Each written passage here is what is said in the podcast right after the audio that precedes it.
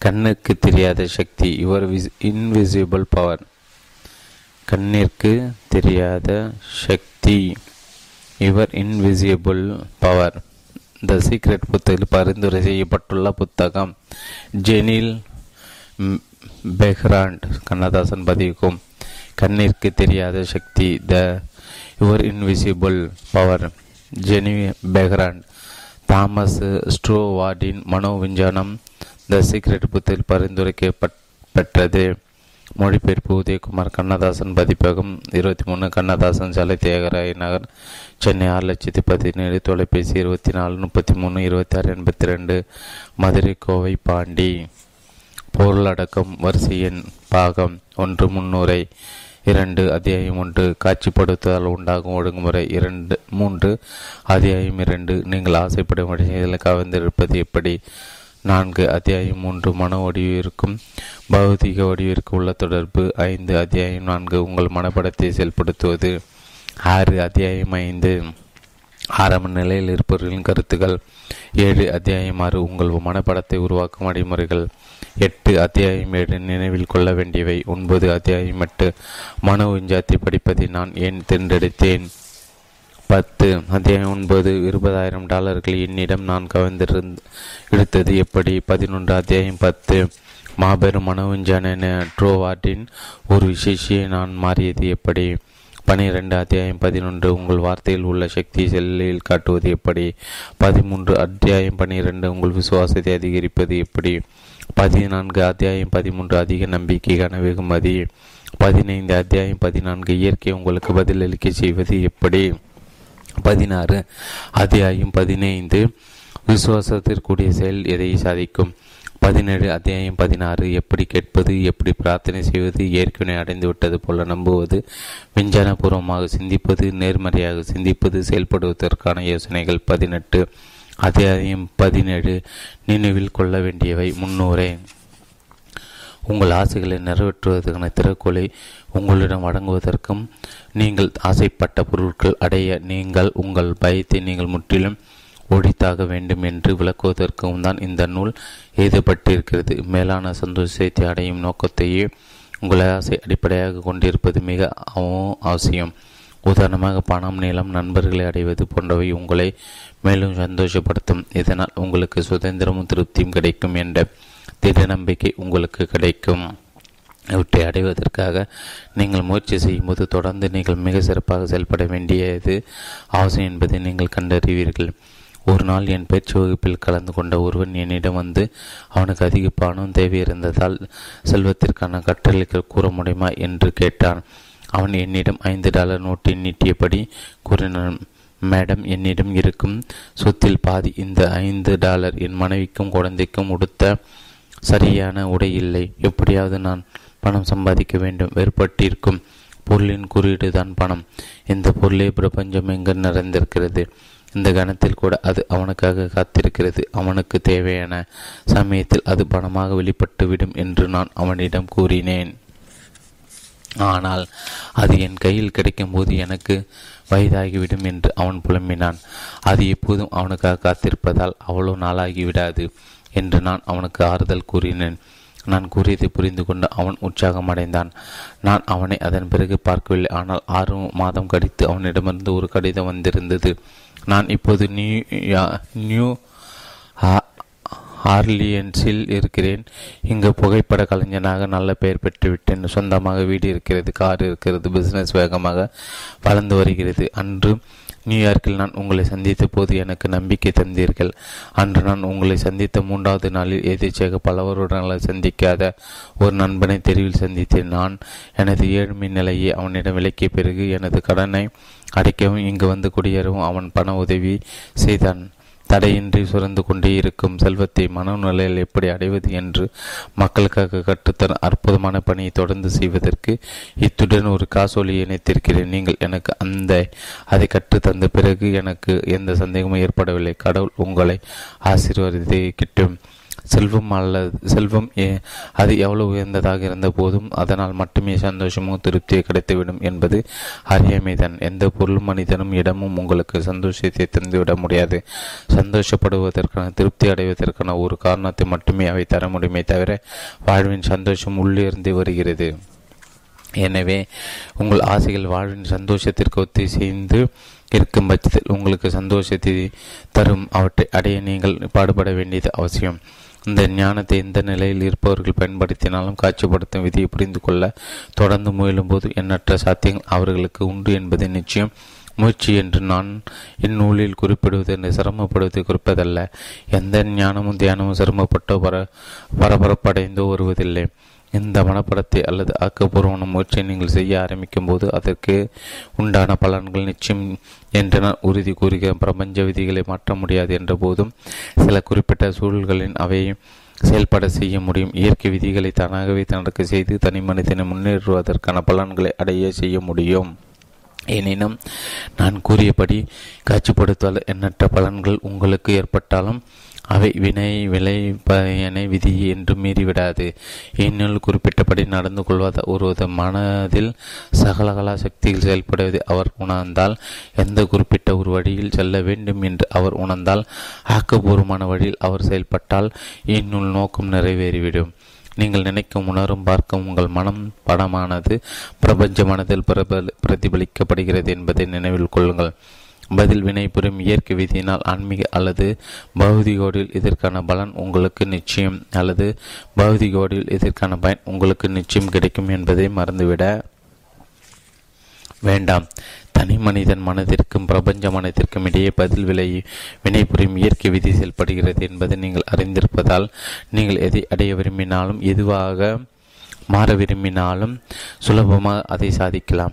எனினும் சர்வ வல்லமையுள்ள வாழ்வின் பிரபஞ்ச சக்தியிடமிருந்தே நீங்கள் மனப்படத்தை பெறுகிறீர்கள் என்பதை அங்கீகரிக்கும் வரை மட்டுமே இது செயல்படும் என்பதையும் இதை உருவாக்கிய சக்தியின் இயல்பிற்கு ஒத்திசைந்த விதத்தில் பயன்படுத்தி செயல்படுத்தும் வரை மட்டுமே வெற்றிகரமாக செயல்படும் என்பதை நீங்கள் மனதில் கொள்ள வேண்டும். இதற்கு நீங்கள் இந்த பிரபஞ்ச சக்திக்கு எதிராக சிந்திக்க கூடாது. உங்களுக்கும் இந்த சக்தியும் உள்ள உறவு தாய்மைக்கும் பிள்ளைக்கும் உள்ள உறவு என்பதால் உங்கள் மூலமாக அந்த சக்தி தன் நோக்கத்தை நிறைவேற்றிக் கொள்கிறது. நீங்கள் நினைப்பதும் உணர்வதும் பார்ப்பதும் பிரபஞ்ச மனதில் பிரதிபலிக்கிறது என்பதையும் அதனால் ஆன்மீக அல்லது பௌதிக வடிவம் எதிர்வினை நிகழ்வது இயற்கையின் விதி என்பதையும் நினைவில் கொள்ள முயலுங்கள்.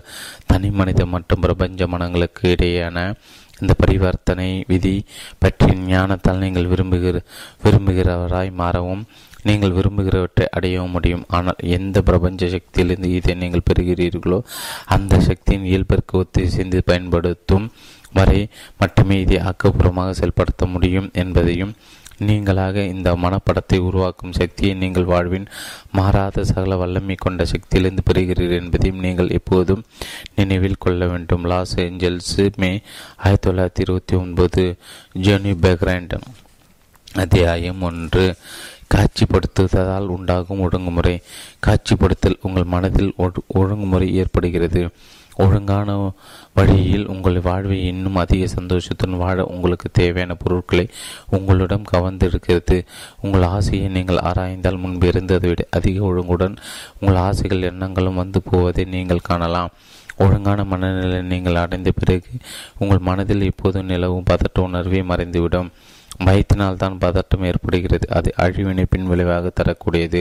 வேறு வார்த்தைகளுக்கு முன்னால் உங்கள் இதய ஆசையை காட்சிப்படுத்தும் சக்தியை நீங்கள் பெற்ற பிறகு அதை உங்கள் மனோபலத்தால் நிலைநிறுத்தியிருந்தால் கவர்ச்சி விதியின் ஒத்திசைந்து அதிர்வுகளானால் அந்த காட்சியை நிறைவேற்ற தேவையான பொருட்களை அது கவர்ந்திருக்கும். ஒழுங்கே சொர்க்கத்தின் முதல் விதியாக இருந்தாலும் காட்சிப்படுத்துவதால் பொருட்கள் அல்லது இயற்கையான ஒழுங்கு முறையில் வரிசைப்படுத்தப்படுவதாலும் அதை நிறைவேறு இருக்கின்றன. இதனால் காட்சிப்படுத்துவது சொர்க்கத்திற்கு உரிய செயலாக இருக்க வேண்டும். தெரிந்தோ தெரியாமல் எல்லோரும் காட்சிப்படுத்தவே செய்கிறார்கள். காட்சிப்படுத்துவ வெற்றின் ரகசியமாகும். இதய உணர்வோடு பயன்படுத்தும் போது பல்வேறுபட்ட மூலங்கள் உங்களிடம் கவர்ந்து எடுக்கப்படும். உங்கள் ஞானம் தீவிரமாகும். இதற்கு முன் நீங்கள் புரிந்து கொள்ள தவறிய ஆசீர்வாதங்களை நீங்கள் மேலாக பயன்படுத்தி கொள்ள உதவும்.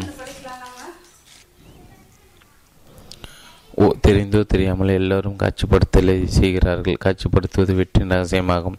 இது உணர்வோடு பயன்படுத்தும் போதும் பல்வேறு வட்ட மூலங்கள் உங்களிடம் கவர்ந்திருக்கப்படும். உங்கள் ஞானம் தீவிரமாக இதற்கு முன் நீங்கள் புரிந்து கொள்ள தவறி ஆசீர்வாதம் நீங்கள் மேலாக பயன்படுத்திக் கொள்ள உதவும்.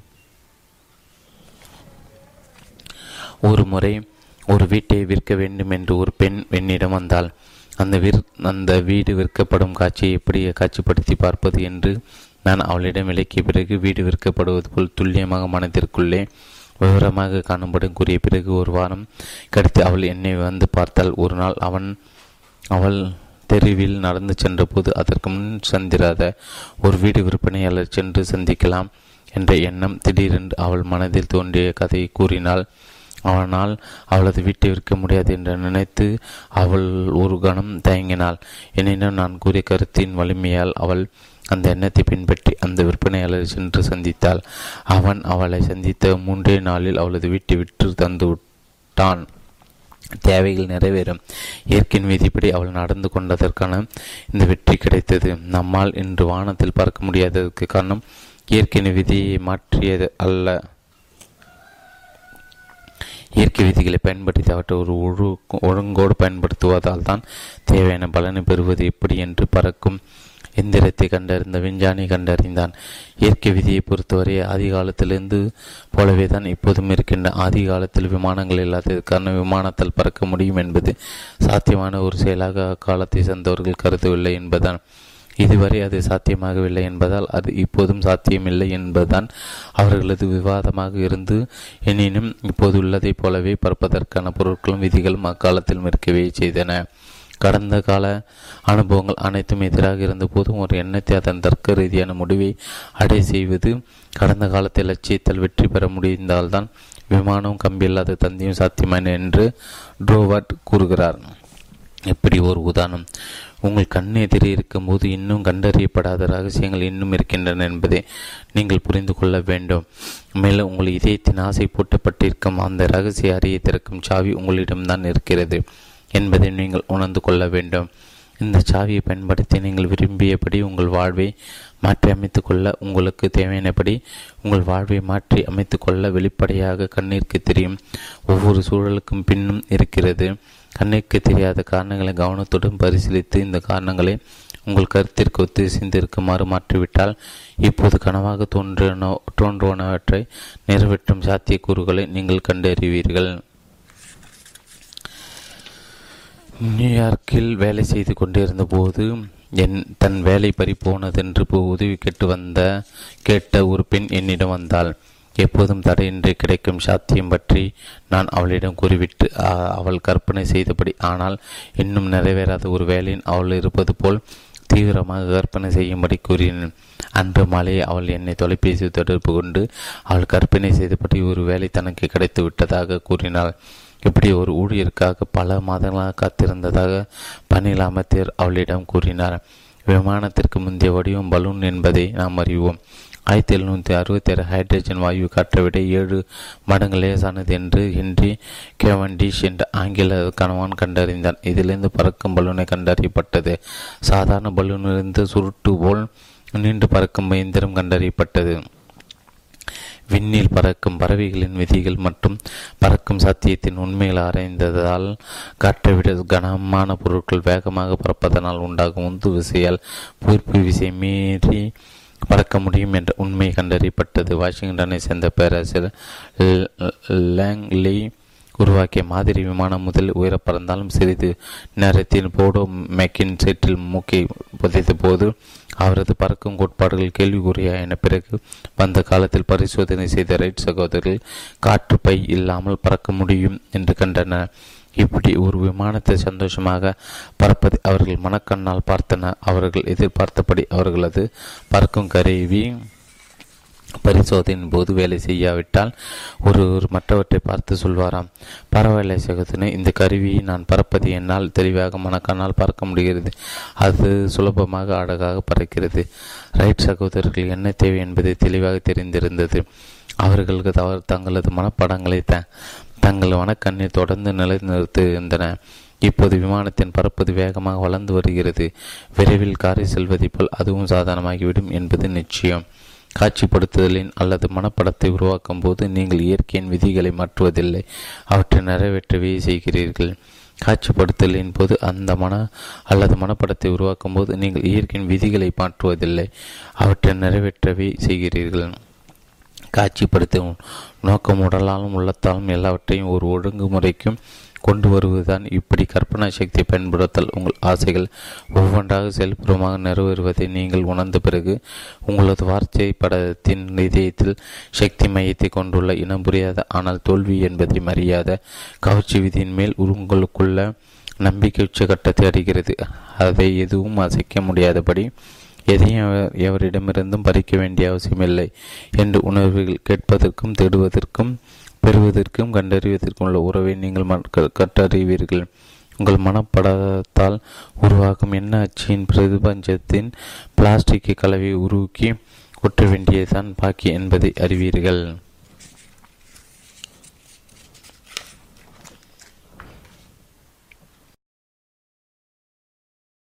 கண்ணிற்கு தெரியாத சக்தி. ஜெனில் பேக்ராண்ட் அத்தியாயம் இரண்டு. பக்கம் பதினான்கு. கண்ணிற்கு தெரியாத சக்தி. பதினாலாம் பக்கம் தொடர்ச்சி. அத்தியாயம் இரண்டு. நீங்கள் ஆசைப்படும் விஷயங்களை கவர்ந்திருப்பது எப்படி? உங்களுக்குள் இருக்கும் சக்தி. ஒரு மனப்படத்தை உருவாக்குவதற்கு முதற்கட்டம் ஆரம்ப நிலையில் அது உருவமற்ற மாறுபடாத வாழ்வின் மூலப்பொருளாகவே இருக்கிறது. உங்கள் மனப்படமை ஒரு அச்சை உருவாக்குகிறது. இதன் உள்ளே உருவமற்ற மூலப்பொருள் என் சென்று வடிவெடுத்து வடிவெடுக்கிறது காட்சிப்படுத்துவது அல்லது நீங்கள் விரும்புவது போல் பொருட்களின் சூழல்களை மனக்கண்ணால் பார்ப்பது என்பது உங்களுக்குள் இருக்கும் ஒரு விசேஷ சக்தி. இது மாய விளக்கோடு ஒப்பிட்டு விளக்கலாம். தேர்ந்தெடுக்கும் ஆரம்பிக்கும் அனுபவத்தின் மீது கற்பனா சக்தி வேலை செய்வது விளக்குகிறது. உங்கள் மனோபாவத்தால் தேர்ந்தெடுத்து விளக்கி ஏற்றும் வரை உங்கள் மனவிளக்கில் உங்கள் மனப்படம் கண்ணீருக்கு புலப்படாமல் இருப்பதை படக்காட்சி விளக்குகிறது. வாழ்வின் கற்பனா சக்தி உங்களிடம் செயல்படுகிறது என்ற முழு நம்பிக்கையுடன் நீங்கள் உங்கள் ஆசை விளக்கை தூண்டி எறிய விட வேண்டும். மனோதிடத்தின் வெளிச்சம் தொடர்ந்து கற்பனா சக்தியின் மீது விழும்போது நீங்கள் ஆசைப்படும் மனப்படமானது பௌதி உலகில் குவிக்கப்படுகிறது. அது உங்கள் மனதில் இருக்கும் பிம்பத்தின் அச்சு போலவே இருக்கும். பிரிந்து சென்ற தன் கணவன் தன்னிடம் திரும்பி வர வேண்டும் என்று ஒரு பெண் என்னிடம் உதவி கேட்டு வந்தாள். அவன் இல்லாமல் சந்தோஷமின்றி தனிமையில் தான் வாடுவதாகவும் அவனிடம் திரும்ப திரும்ப சேர்ந்துவிட வேண்டும் என்றும் அவள் கூறினாள். அவனது அன்பையும் பாதுகாப்பையும் அவள் இழந்துவிட முடியாது. காரணம் அவை அவளது உடைமை என்று நான் அவளிடம் கூறினேன். தன் கணவன் தன்னிடம் திரும்பி வர தன் என்ன செய்ய வேண்டும் என்று அவள் கேட்டாள். உள்ளுணர்வின் ஒப்பற்ற சக்தி பின்பற்றி முழு சுதந்திரம் உள்ளவனாகும். ஒப்பற்ற கணவனுக்கு உன்னத உதாரணமாகும். அவள் தன் கணவனை பற்றி நினைத்து கொள்ளும்படி கூறினேன். அவள் சந்தோஷமாக திரும்பி சென்றாள். ஆனால் இன்னொரு பெண்ணை திருமணம் செய்து கொள்ள அவள் தன்னிடம் விவாகரத்தை கேட்பதாக அவள் விரைவில் திரும்பி வந்து என்னிடம் கூறினாள். அப்போது அவள் மிகவும் படபடப்புடன் இருந்தால் சென்ற முறை வந்திருந்த போது நான் அவளிடம் கூறியது அவளிடம் அமைதி ஏற்படுத்தியிருந்தது. வாழ்க்கையின் சக்தி அன்பான பாதுகாப்பினால் அவள் முழு சந்தோஷத்தை அடைவாள் என்பதை தொடர்ந்து மனதில் இருத்தி இருக்கும்படி நான் அவளிடம் கூறினேன்.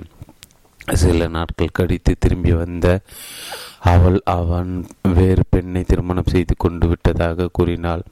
இம்முறை அவள் தன் மன மனக்கட்டுப்பாட்டு முழுமையாக இழந்து விட்டிருந்தாள்.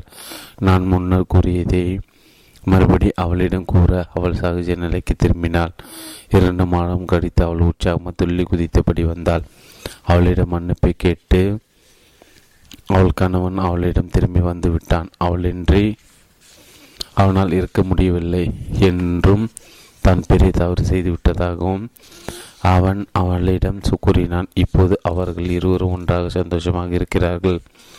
மனதிடத்துடன் தேவையான மனப்படத்தை தொடர்ந்து மனதில் நிலைநிறுத்தி இருப்பதன் அவசியத்தை அவள் புரிந்து கொண்டு விட்டாள்.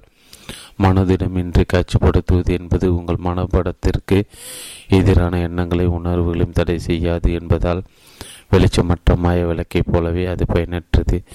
அதே சமயம் எந்த முரண்பாடும் இல்லாமல் உங்கள் மனப்படத்தை உணர்விலும் எண்ணத்திலும் நிலைநிறுத்தும் அளவு உங்கள் மனோதினம் வளர்ந்திருந்தால் உங்கள் எண்ணம் மிகச்சிறந்த சக்தி என்பதை நீங்கள் உணர்ந்திருந்தால் படமானது திரையில் பிரதிபலிப்பது போலவே உங்கள் மனப்பாடமானது நிச்சயமாக பௌதிக உலகில் பிரதிபலிக்கப்படும். ஒரு பக்கமிருந்து மறுபக்கத்திற்கு ஊசலாடும் விளக்கினால் உங்கள் மனப்படத்திற்கு ஒளியூட்டின மனோதிடமற்ற மனநிலை நீங்கள் வெளிப்படுத்துவீர்கள்.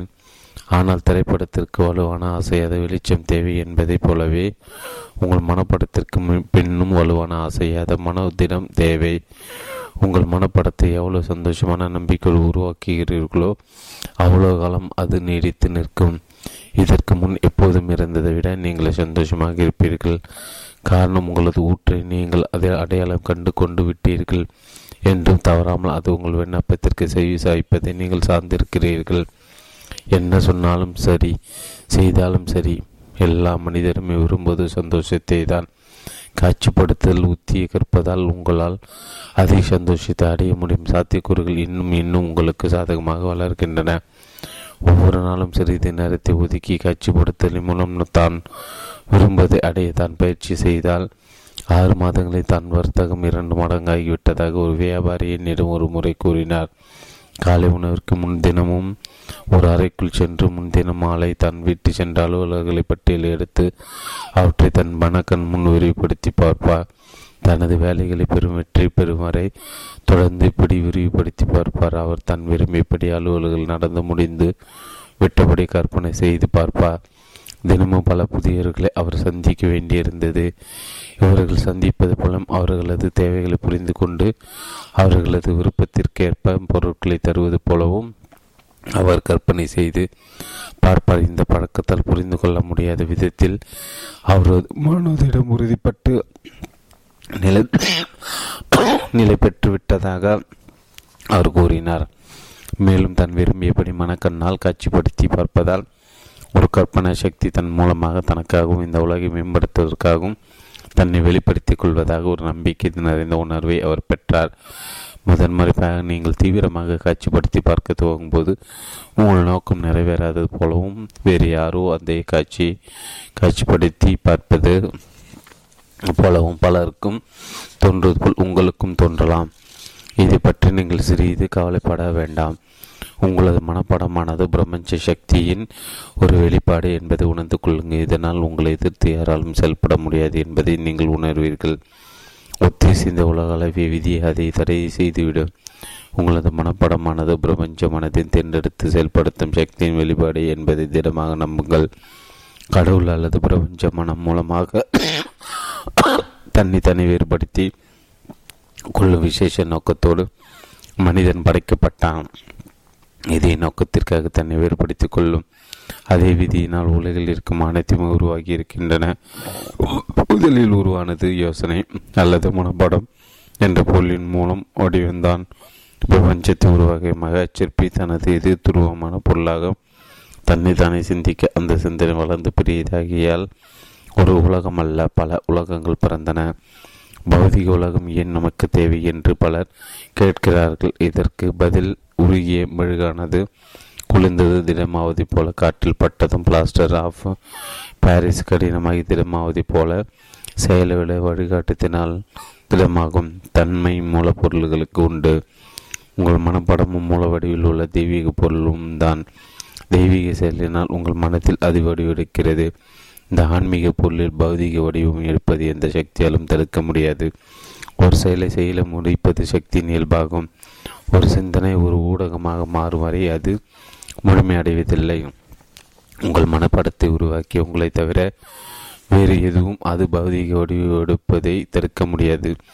உங்கள் அறையை நீங்கள் ஒழுங்குபடுத்த நினைப்பதாக வைத்துக்கொள்வோம். நீங்கள் உங்கள் அறையை சுற்றி முற்றும் பார்க்கிறீர்கள். பெட்டிகள் அலமாரிகள் இழுப்பறைகள் குக்கிகள் போன்றவற்றை ஒழுங்குபடுத்தும் எண்ணமானது உங்களுக்கு பரிந்துரை செய்கிறது. பெட்டிகள் அலமறைகள் இழுப்பறைகள் போன்றவை ஒழுங்கின் பௌதிக வடிவங்கள். காரணம் ஒழுங்கும் ஒத்திசைவு வீட்டின் மூலமே தங்களை வெளிப்படுத்தி கொள்கின்றன. அத்தியாயம் மூன்று. மன வடிவிற்கும் பௌதிக வடிவிற்கும் உள்ள தொடர்பு. பொருட்களுக்கு காட்சிப்படுத்துவது சரியல்ல என்று சிலர் நினைக்கிறார்கள். இது மிகவும் பௌதிகமானது என்று அவர்கள் கூறுகிறார்கள். ஏன் சக்தியானது தன்னை உணர ஒரு பௌதிக வடிவம் தேவை? இதன் மூலம்தான் கற்பனை செயல்முறை நடைபெறுகிறது.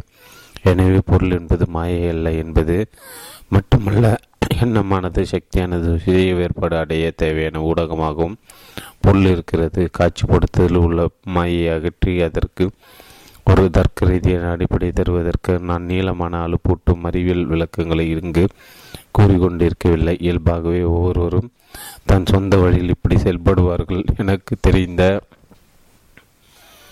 மிகவும் எளிதான வழிகாட்டியை சுட்டி காட்டுவதுதான் என் விருப்பம். ட்ரோவாட் இப்படித்தான் என்னை வழிகாட்டுகிறார்.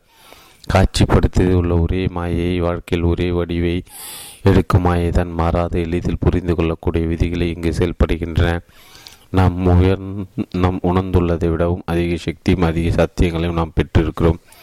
இந்த சக்திகளை காட்சிப்படுத்த மிக உன்னதமாக சக்தி சக்தியாகும். மற்ற சக்தி சத்தியங்களை நம் காண இது உதவுகிறது. நாம் ஒரு கணம் சிந்தித்து பார்த்தால் இந்த பிரபஞ்சம் இயங்குவதற்கு பிரபஞ்ச மனம் செயல்பட வேண்டும் என்பதை உணர்கிறோம். இந்த பிரபஞ்ச மனமானது எல்லா மன மனங்களையும் செயல்களின் அடிப்படையில் ஒன்று சேர்க்கிறது. இதனால் மாய விலகி பொருட்கள் அனைத்து உண்மையை என்று காட்டுகிறது.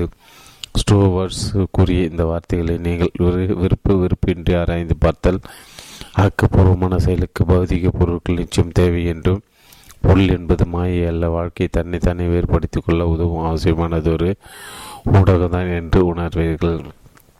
பொருளை நீங்கள் சரியான விதத்தில் புரிந்து கொண்டால் அதற்கு நேர் எதிரான சக்தி என்பதை அறிந்து கொண்டால் இரண்டிற்கும் எந்த முரண்பாடும் இல்லை என்பதை உணர்வீர்கள்.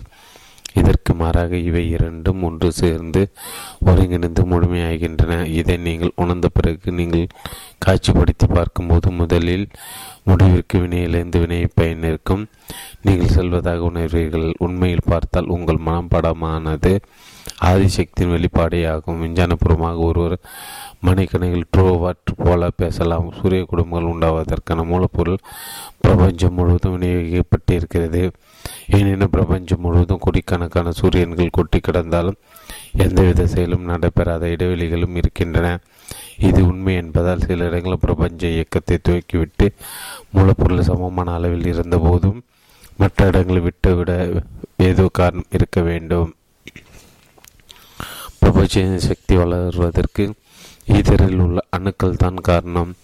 எனினும் தீவிரமாக ஆராயும் போது பிரபஞ்சம் முழுவதும் ஒரே மாதிரியாக விநியோகிக்கப்பட்டிருக்கும்? அதன் அணுக்கள் சமநிலையில் இருப்பதால் எந்த ஒரு அணுவும் மற்ற அணுவை விட அதிக விலை இயக்கு இயக்குவிக்கும் சக்தி கொண்டதாக இருப்பதில்லை.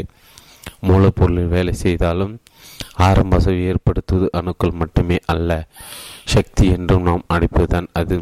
பிரபஞ்ச பொருளை உருவாக்கிய அதே சக்தி தான் உங்கள் தனிப்பட்ட எண்ணத்தை அல்லது மனப்படத்தை பௌதிக வடிவத்திற்கு கொண்டு வந்துவிடும். அந்த சக்தியில் மாற்றம் எதுவும் இல்லை அளவு மட்டுமே மாறுபடுகிறது. சக்தியும் அடக்கும் ஒன்றுதான். உங்கள் மனப்படத்தை செயல்படுத்துவதனால் அது தன் ஆக்க சக்தி பிரபஞ்ச அளவில் இருந்து குறிப்பிட்ட அளவிற்கு பரிமாற்றுகிறது. அதன் அது தன் குறிப்பிட்ட மையமான உங்கள் மனதிலிருந்து கொண்டே தடைப்படாமல் தொடர்ந்து இயங்கிக் கொண்டு இருக்கிறது அத்தியாயம் நான்கு. உங்கள் மனப்படத்தை செயல்படுத்துவது. ஒரு பெரிய தொலைபேசி இணைப்பை பத்தோடு நாம் ஒப்பிடலாம். முக்கிய தலைமை இணைப்பு பல்வேறு கிளை இணைப்புகளாக விரிந்து செல்கிறது. ஒவ்வொரு கிளையும் மைய இணைப்போடு நேரடி தொடர்பு கொண்டுள்ளது.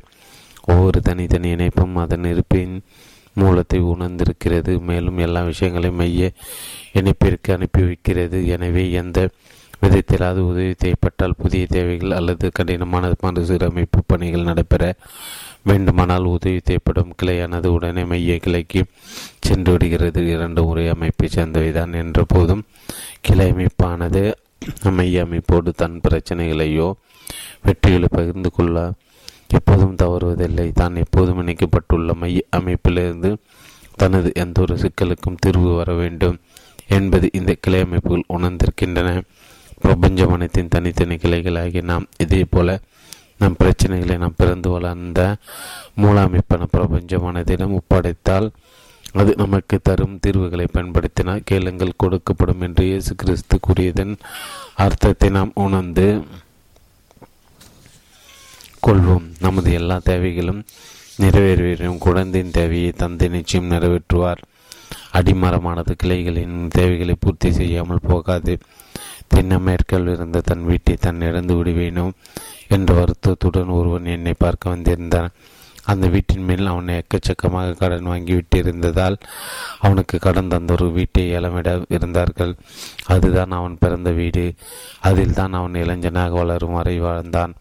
என்பதால் அது இழப்பது எண்ணி பொருளாதார நஷ்டத்தால் மட்டுமின்றி அதன் மேலுள்ள ஒட்டுதல் உணர்வால் ஆழ்ந்து வருத்தம் அடைந்தான் அவனை இந்த உலகில் உருவாக்கிய சக்தி அவன் மூலமாக அளவற்ற செல்வங்களை வெளிப்படுத்தும் நோக்கத்திற்காகவே அவன் அவனை உருவாக்கியிருக்கிறது என்று நான் அவனிடம் விளக்கினேன்.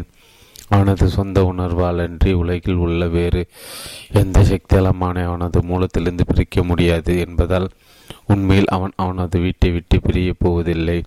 அவனிடம் அது எப்போதும் இருக்கிறது. ஆனால் அது இருப்பதை போ அவனால் உணர முடியவில்லை என்று நான் அவனிடம் விளக்கினேன். இந்த கணத்தில் உன் மூலமாக எல்லையற்ற சக்தி தன்னை வெளிப்படுத்துகிறது என்று கூறினேன் அடுத்த வாரம் ஞாயிற்றுக்கிழமை மதிய பிரசங்கத்திற்கு நான் என் வீட்டிற்கு கிளம்பும் முன்னர் கீழ்கண்ட கடிதம் அவனிடமிருந்து வந்திருந்தது. அன்புள்ள மிஸ்ஸஸ் பெஹ்ரான் இந்த நியூயார்க் நகரில் நான் மிகவும் மிகவும் சந்தோஷமான நபர் என்று நான் உங்களிடம் தெரிவித்துக் கொள்கிறேன். தென் அமெரிக்காவில் உள்ள என் வீடு காப்பாற்றப்பட்டு விட்டது. ஒரு அற்புதமான விதத்தில் அந்த படம் என்னிடம் வந்து சேர்ந்தது. அது கடனை அடைக்க போதுமானதாக இருந்தது.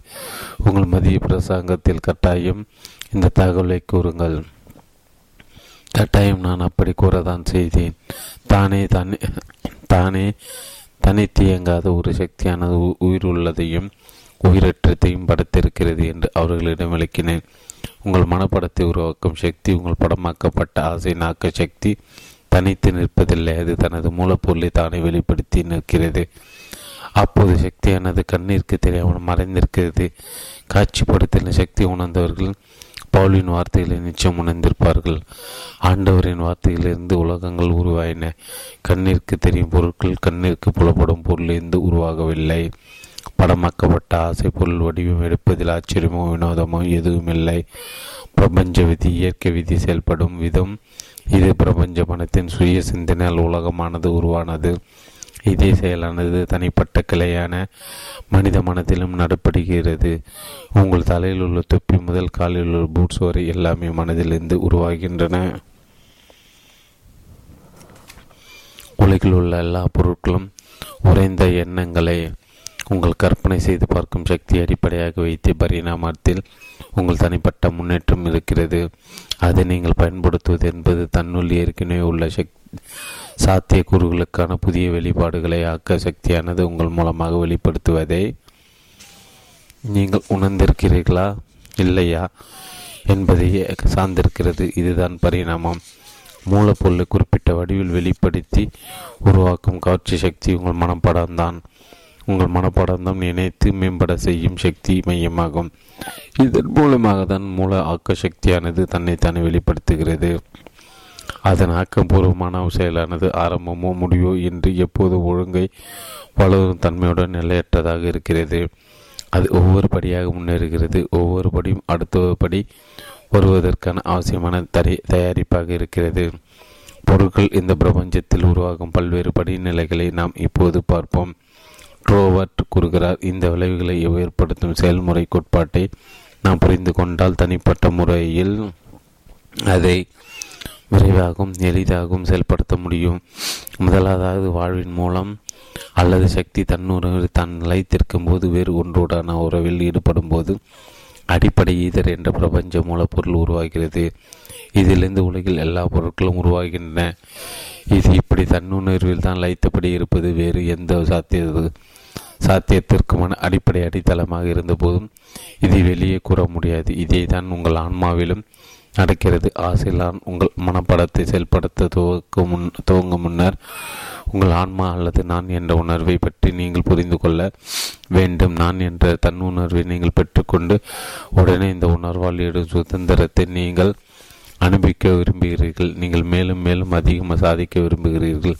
இந்த ஆசையை நீங்கள் உங்களுக்குள்ளே நிறைவேற்றிக் கொள்ளும் போது உங்கள் ஆன்மா உங்களுக்குள் செயல்பட ஆரம்பிக்கிறது. விசேஷ பிரபஞ்ச மனம் என்ற வாழ்வின் ஆக்க சக்தியின் குறிப்பிட்ட செயலில் தான் நீங்கள் அதிக கவனம் செலுத்த வேண்டும். உங்களுக்குள் இருக்கும் கடவுளின் அம்சம்தான் உங்கள் ஆளுமை. உங்கள் தனித்தன்மை முழு சுதந்திரத்தின் சந்தோஷம்தான் இந்த கடவுளின் அம்சம். அம்சத்தின் இயல்பான குணம் என்பதனால் அது தன் குறிப்பிட்ட மையத்திலிருந்து தன்னைத்தானே அனுபவிக்க முயல வேண்டும் என்பது இயல்பானது தான் உங்கள் ஆன்மா உங்கள் தனித்தன்மை என்பது கடவுளின் அம்சம் என்று நீங்கள் உணர ஆரம்பித்த பிறகு நீங்கள் தெய்வீக குணங்களை பெற துவங்குகிறீர்கள். வாழ்வையும் சுதந்திரத்தையும் நீங்கள் அனுபவிக்க விரும்புகிறீர்கள். உங்கள் உறவுகளிலும் உணர்விலும் நீங்கள் சுதந்திரத்தை பெற விரும்புகிறீர்கள்.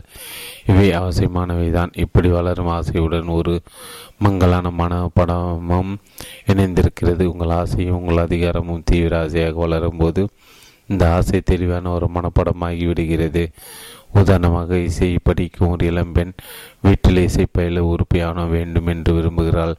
அவளுக்கு பியானோ தேவை மிக அதிகரித்து விடுவதால் வீட்டின் ஒரு அறையில் அது இருப்பதை அவளால் காண முடிகிறது. அந்த படத்தை அவள் தொடர்ந்து மனத்தில் இருத்தி வைத்து அது அறையில் பியானோ இருந்தால் எப்படி இருக்கும் என்ற சந்தோஷத்திலும் கற்பனை மூழ்கி விடுகிறாள். ஒரு நாள் அவள் கற்பனை செய்தபடி பியானோ அவள் அறைக்கு வந்து விடுகிறது. நீங்கள் யார்? எங்கிருந்து வந்தீர்கள்? உங்கள் பிறப்பின் நோக்கம் என்ன? நீங்கள் பிறந்த நோக்கத்தை நீங்கள் எப்படி நிறைவேற்றப் போகிறீர்கள் என்றெல்லாம் நீங்கள் உணர்ந்த பிறகு வாழ்வின் ஆக்க சக்தி உங்கள் மூலமாக செயல்பட்டு ஆனந்தப்பட்ட அனுமதிப்பீர்கள். பிரபஞ்ச மனாலும் தனி மனித மனமாலும் பிரபஞ்சம் முழுவதும் நிறைந்திருப்பது ஒன்றுதான் என்பதை நீங்கள் உணர்வீர்கள். மேலும் பார்வைக்கு புலப்படும் புலப்படாத எல்லா விஷயங்களுமே உங்கள் எண்ணத்தின் அல்லது மனப்படத்தின் செயல் விளைவே காரணம் உங்களிடம் பிரபஞ்ச சக்தி மையம் கொண்டு இருக்கிறது அது ஆக்க செயல்கள் நாம் உங்களுக்கும் நடைபெறுகின்றன. உலகில் நோய்களும் துன்பங்களும் ஏன் என்று நீங்கள் உங்களையே கேட்டுக்கொள்கிறீர்கள். உலகை உருவாக்கிய அதே சக்தி தான் ஞானமும் மனித மனத்திலும் செயல்படுகிறது. என்றால் எங்கும் சந்தோஷம் ஆரோக்கியம் சக்தியும் வளங்களும் ஏன் இருக்கக்கூடாது. உங்கள் ஆசையின்பான படத்தை உருவாக்குவதாலே மனோதிடத்துடன் படப்படப்பற்றிய படத்தின் மேல் கவனம் செலுத்துவதால் அதை நிஜமாக்க முடியும் என்றால் ஏழ்மையோ நோயோ இந்த உலகில் இருக்க வேண்டிய அவசியமே இல்லை. யாரும் இவற்றை விரும்பி ஏற்றுக்கொள்வதும் இல்லை. வாழ்வின் விதிகள் செயல்படும் அடிப்படை கோட்பாட்டை ஆராய்ச்சி செய்யும் துணி ஒரு சிலருக்கு தான் உண்டு என்பதுதான் முதல் காரணம். அப்படி அவர்கள் ஆராய்ச்சி செய்தாலும் நம்மை சுற்றியுள்ள பசியும் பஞ்சமும் இருக்க வேண்டிய அவசியம் இல்லை என்று அவர்கள் தங்களை தாங்களே உறுதிப்படுத்திக் கொள்வார்கள். காட்சிப்படுத்துவது ஒரு தவறல்ல அது ஒரு கோட்பாடு என்று அவர்கள் விரைவில் உணர்வார்கள். தங்கள் தலையிலிருந்து உங் தங்களை விடுவிக்கும் இந்த எலியை எப்போதும் தோல்வியுறாத விதி பயனுள்ளது என்பதை ஒரு சிலரை உணர்ந்துள்ளனர். எனினும் இந்த அறிவை பெற பூதிய நேரத்தை செலவழிக்க மனித இனம் முழுவதும் தயாராக இருப்பதில்லை. ஒன்று அது மிக எளிமையாக இருக்கிறது அல்லது மிக கடினமானதாக இருக்கிறது. காட்சிப்படுத்துதல் பற்றி ஓரளவு புரிதலுடன் ஓரிரு நாட்கள் அல்லது பெரும்பாலும் ஓரிரு மணி நேரம்தான் தங்கள் ஆசைப்படும் மனப்படத்தை வைத்து சிலர் பயிற்சி செய்கிறார்கள். நீங்கள் விரும்பிய பொருட்களாலும் சூழல் சூழல்களாலும் நீங்கள் சூழ சூழப்பட விரும்பினால் உங்கள் எண்ணங்களின் போக்கு சுட்டி காட்டும் திசையில் ஆக்க சக்தி தன் மூலப்பொருட்களை அனுப்பும் என்பதை புரிந்து கொள்ள வேண்டும். உங்கள் எண்ணத்தை ஒரு மனப்படத்தின் வடிவமாக நிறுத்தி வைப்பதால் ஏற்படும் பலனை நீங்கள் அறிந்து கொள்ள வேண்டும். நியூ ஜெர்சியில் இரும்பு சாமான் வியாபாரம் செய்யும் ஒருவன் பெரும் துக்கத்துடன் என்னை சந்திக்க வந்தான். பதினைந்து நாட்கள் ஏதாவது நிகழாவிட்டால் அவன் செத்து தீவியலாகிவிடும் என்றான். காட்சிப்படுத்தல் பற்றி தன்னைக்கு எதுவும் தெரியாது என்று அவன் கூறினான். அவனது வியாபாரம் அழிவதற்கு பதிலாக அபிவிருத்தி அடைவது போல ஒரு மனப்படத்தை எப்படி காட்சிப்படுத்தி பார்ப்பது என்று நான் அவனுக்கு கற்றுத்தந்தேன் ஒரு மாதத்தில் திரும்பி வந்து அவன் தான் வெற்றி பெற்ற கதையை கூறினான். என் கடனை நான் முழுமையாக திருப்பி செலுத்திவிட்டேன். என் கடனை முழுவதும் புதிய சாமான் நிறைந்து நிறைந்துள்ளது என்றான் அவன். அதன் பிறகு அவன் வர்த்தகம் தொடர்ந்து அபிவிருத்தி அடைந்து அவனது விசுவாசம் அழகானது நீங்கள் எவ்வளவு விசுவாசத்தையும் உற்சாகத்தையும் உங்கள் மனப்படத்தை நிஜமாக காட்டுகிறீர்களோ அவ்வளவு வேகமாக அது நிறைவேறும். உங்கள் ஆசை நீங்கள் ரகசியமாக வைத்திருந்தால் உங்கள் உற்சாகம் அதிகரிக்கும். எந்த உயிர் உள்ள ஆன்மாவிடம் ஆன்மாவிடம் அது அதை நீங்கள் வெளிப்படுத்திவிட்ட மறுகணமே உங்கள் சக்தி குறைந்துவிடும். உங்களது சக்தி உங்களது காந்த கவர்ச்சி மட்டும் படும். அதனால் அது வெகு தூரம் செல்லாது. உங்கள் மனதிற்கும் பிரபஞ்ச மனதிற்கும் இடையே உள்ள ரகசியம் எவ்வளவு தூரம் பாதுகாக்கப்படுகிறதோ அவ்வளோ கவரும் சக்தியை நீங்கள் பெறலாம். ஒருவர் தனது பிரச்சனைகளை பிறர் பகிர்ந்து கொள்வதால் தன் சுமை குறைய குறைக்க நினைக்கிறார். ஒரு எண்ணத்தை வெளியே அனுப்பினால் அதன் சக்தி குறைவதை இது சுட்டி காட்டுகிறது உங்களுடன் நீங்களே இது பற்றி உரையாடுங்கள். ஒரு காகிதத்தை அதை எழுதிய பிறகு கிழித்து போட்டு விடுங்கள். எனினும் இந்த விதத்தில் தான் செயல்பட வேண்டும் என்று சக்தியை நீங்கள் கட்டாயப்படுத்தக்கூடாது. இது நீங்கள் செய்தால் நீங்கள் விரைவில் சோர்ந்து விடுவீர்கள். உங்கள் நோக்கம் நிறைவேறுவது தடைப்பட்டுவிடும். நீங்கள் உங்கள் மனப்படத்தில் காணும் பத்தாயிரம் டாலரை அடைவதற்கு உங்கள் பணக்கார உறவினர் இருக்க வேண்டுமென்றோ யாரோ தெருவில் அதை தவறவிட வேண்டுமென்றோ நீங்கள் எதிர்பார்க்கப்படக்கூடாது. என் வீட்டிற்கு வந்து என்னை சந்தித்துவிட்டு விலை செல்வரும் பேச்சு கொடுத்திருந்து கொடுத்ததிலிருந்து என் வீட்டு காவலாளி மனப்படத்தை நிறைவேற்றுவது பற்றி தெரிந்து கொண்டு விட்டான். ஐநூறு டாலர் அடைவது அதைவிட மேலான அவனது கனவாக இருந்தது. ஐந்து டாலர் டாலர் அடைவது நியாயமான ஆசை என்று நினைத்து அதை அவன் காட்சிப்படுத்தி ஆரம்பித்தான். அது எப்படி கிடை எங்கு கிடைக்கும் என்று அவன் யோசித்து கூட பார்க்கவில்லை. ஒரு முறை என் வீட்டில் நாங்கள் வளர்த்த கிளி ஜன்னல் வழி பறந்து விட்டது. அந்த அடுக்குமாடி கட்டிடத்தில் வாசல் அருகில் இருந்த ஒருவரிடம் நான் தொலைபேசி தொடர்பு கொண்டு அதை பிடித்து தருமாறு கேட்டேன். அதை அவர் பிடித்தபோது அவர் அது அவர் கையில் கடித்து விட்டது கையுறை அணிந்திருந்த அந்த காவலாளி அதை எளிதில் பிடித்து என்னிடம் கொண்டு வந்து தந்தார். அவனது சேவை பாராட்டி நான் அவனிடம் ஐந்து டாலர் நோட்டுகளை சன்மாகாணமாக அளித்தேன். திடீரென்று கிடைத்த இந்த வெகுமதியில் அவன் திகைத்து விட்டான். காட்சிப்படுத்தல் பயிற்சி செய்த மற்றவரிடமிருந்து கேள்விப்பட்டு தானும் ஐந்து டாலர் கிடைப்பதாக காட்சிப்படுத்தி பார்த்ததாக அவன் என்னிடம் கூறினான். அவனது மனம் படம் திடீரென்று நிறைவேறியதில் அவன் பெருமகிழ்ச்சி அடைந்தான். உங்கள் இதயத்தில் உங்கள் ஆசை ஒரு மனப்படமாக மாற்றி மனதிடத்துடன் அதை மனதில் நிறுத்தி இந்த பிரபஞ்சத்தை உருவாக்கிய அதே சக்தி உங்கள் மூலமாக உங்கள் தன்னையே அது தான் அனுபவிக்கவே உங்களையும் படைத்திருக்கிறது என்பதை எப்போதும் உணர்ந்திருங்க வாழ்க்கை அன்பு வெளிச்சம் சக்தி அமைதி அழகு சந்தோஷமாக அது இருக்கிறது என்பதால் அது ஒரு அக்க சக்தி என்பதனால் உங்கள் எண்ணத்தை உங்கள் மூலமாக அது எடுக்கும் வடிவம் சார்ந்திருக்கிறது. உங்களுக்குள்ளே அது வேறுபடாமல் தன்னை தானே விநியோகிக்கும் நோக்கத்திற்கு அது உருவாக்கிய உங்கள் உள்ளே ஊடுருவதை அது காத்திருக்கிறது. உங்கள் எண்ணங்கள் ஒரு வடிவத்திலிருந்து இன்னொரு வடிவத்திற்கு மாற்ற இந்த சக்தியை உங்களுக்கு உதவுகிறது. நீங்கள் உங்கள் மானத்தை மாற்றிக்கொள்வதும் பிரபஞ்ச சக்தி எடுக்கும் முக்கிய முயற்சியால் தான் ஒவ்வொரு எண்ணத்தின் உள்ளே இருக்கும் உருவாகாத பொருள்களுக்கு மூலப்பொருளுக்கு அதன் மூலம் அழி அது வழிகாட்டுகிறது. காட்சிப்படுத்துவதன் மூலம் நீங்கள் விரும்பும் எந்த வடிவத்தையும் இந்த அதிக உணர்வுள்ள பொருள்களுக்கு தருவது உலகிலே மிகவும் எளிய செயலாகும். சிறிது முயற்சி செய்தாலும் எவராலும் இதை சாதிக்க முடியும் என் உங்கள் மனம் என்ற மையத்தின் மூலமாக உங்கள் உலகில் உள்ள மூலப்பொருள்கள் எல்லாம் கட்டுக்குள் அடங்கு உருவ வடிவெடுக்கிறது என்பதை நீங்கள் உணர்ந்து கொண்ட பிறகு உங்கள் மனப்படம் செயல்படாமல் போனால் அதற்கு ஒரே காரணம் அடிப்படை கோட்பாட்டிற்கு எதிரானதாக அது இருப்பதுதான் என்பதை அறிந்து கொள்வீர்கள். உங்கள் மனப்படங்களை நீங்கள் அடிக்கடி மாற்றுவதால் தான் பெரும்பாலும் இந்த நாச வேலை நடைபெறுகிறது. இப்படி பல முறை மாற்றிய பிறகு பழைய ஆசைதான் உங்களுக்கு தேவையானது என்று நீங்கள் முடிவெடுப்பீர்கள். இப்படி முடிவெடுத்த பிறகு அந்த படம்தான் உங்களது முதல் படம் என்பதால் அது ஏன் இன்னும் நிறைவேறவில்லை என்று யோசிப்பீர்கள். உங்கள் மனதில் நீங்கள் பயன்படுத்த அந்த மூலப்பொருள் புகைப்படச் சுருளை விட மிகவும் உணர்ச்சி மிக்கதாக இருக்கிறது. ஒரு படத்தை நீங்கள் எடுக்கும்போது இது புகைப்பட அட்டையின் மேல் ஏற்கனவே ஒரு படத்தை எடுத்து விட்டோமே என்று உங்களுக்கு தோன்றினால் இரண்டு படங்களும் சரியாக வராது. அதே சமயம் உங்களுக்கு தெரியாமல் ஒரு புகைப்பட அட்டையில் நீங்கள் இரண்டு படங்களை எடுத்து விட்டிருக்கலாம். அந்த புகைப்படத்தை இருட்டறையில் நீங்கள் கழுவும் போது அந்த படம் உங்கள் கண்ணிற்கு புலப்படும் போது நீங்கள் புகைப்பட கலை ஒன்றும் திட்டப்போவதில்லை. உங்கள் படம் ஏன் இப்படி சொதப்பிவிட்டது என்று குழம்பி போகவும் மாட்டீர்கள். அதே படத்தை தெளிவாகவும் அழகாகவும் மறுபடி எடுக்க முடியும் என்று நம்புவீர்கள். ஆரம்பத்திலிருந்து துவங்கி புதிய நெகட்டிவை எடுத்து மறுபடி படத்தை எடுக்கும்போது அதிக கவனத்துடன் இருக்க வேண்டும் என்று முடிவு செய்வீர்கள். இதேபோல் நீங்கள் நடந்து கொண்டால் நல்ல பலனை பெறுவீர்கள் என்பது சந்தேகமில்லை. இதே போன்ற மனநிலையுடன் உங்கள் மனப்படத்திலும் செயல்பட்டால் மனதில் தன்னம்பிக்கையுடன் நடந்து கொண்டால் அதே போன்ற நல்ல பலனை பெறலாம். புகைப்பட கலையில் உள்ள விதிகளைப் போலவே காட்சிப்படுத்தலில் உள்ள விதிகளும் தோல்விகளுக்கு அப்பாற்பட்ட உண்மையில் புகைப்பட கலையை காட்சிப்படுத்துதல் இருந்துதான் வந்தது.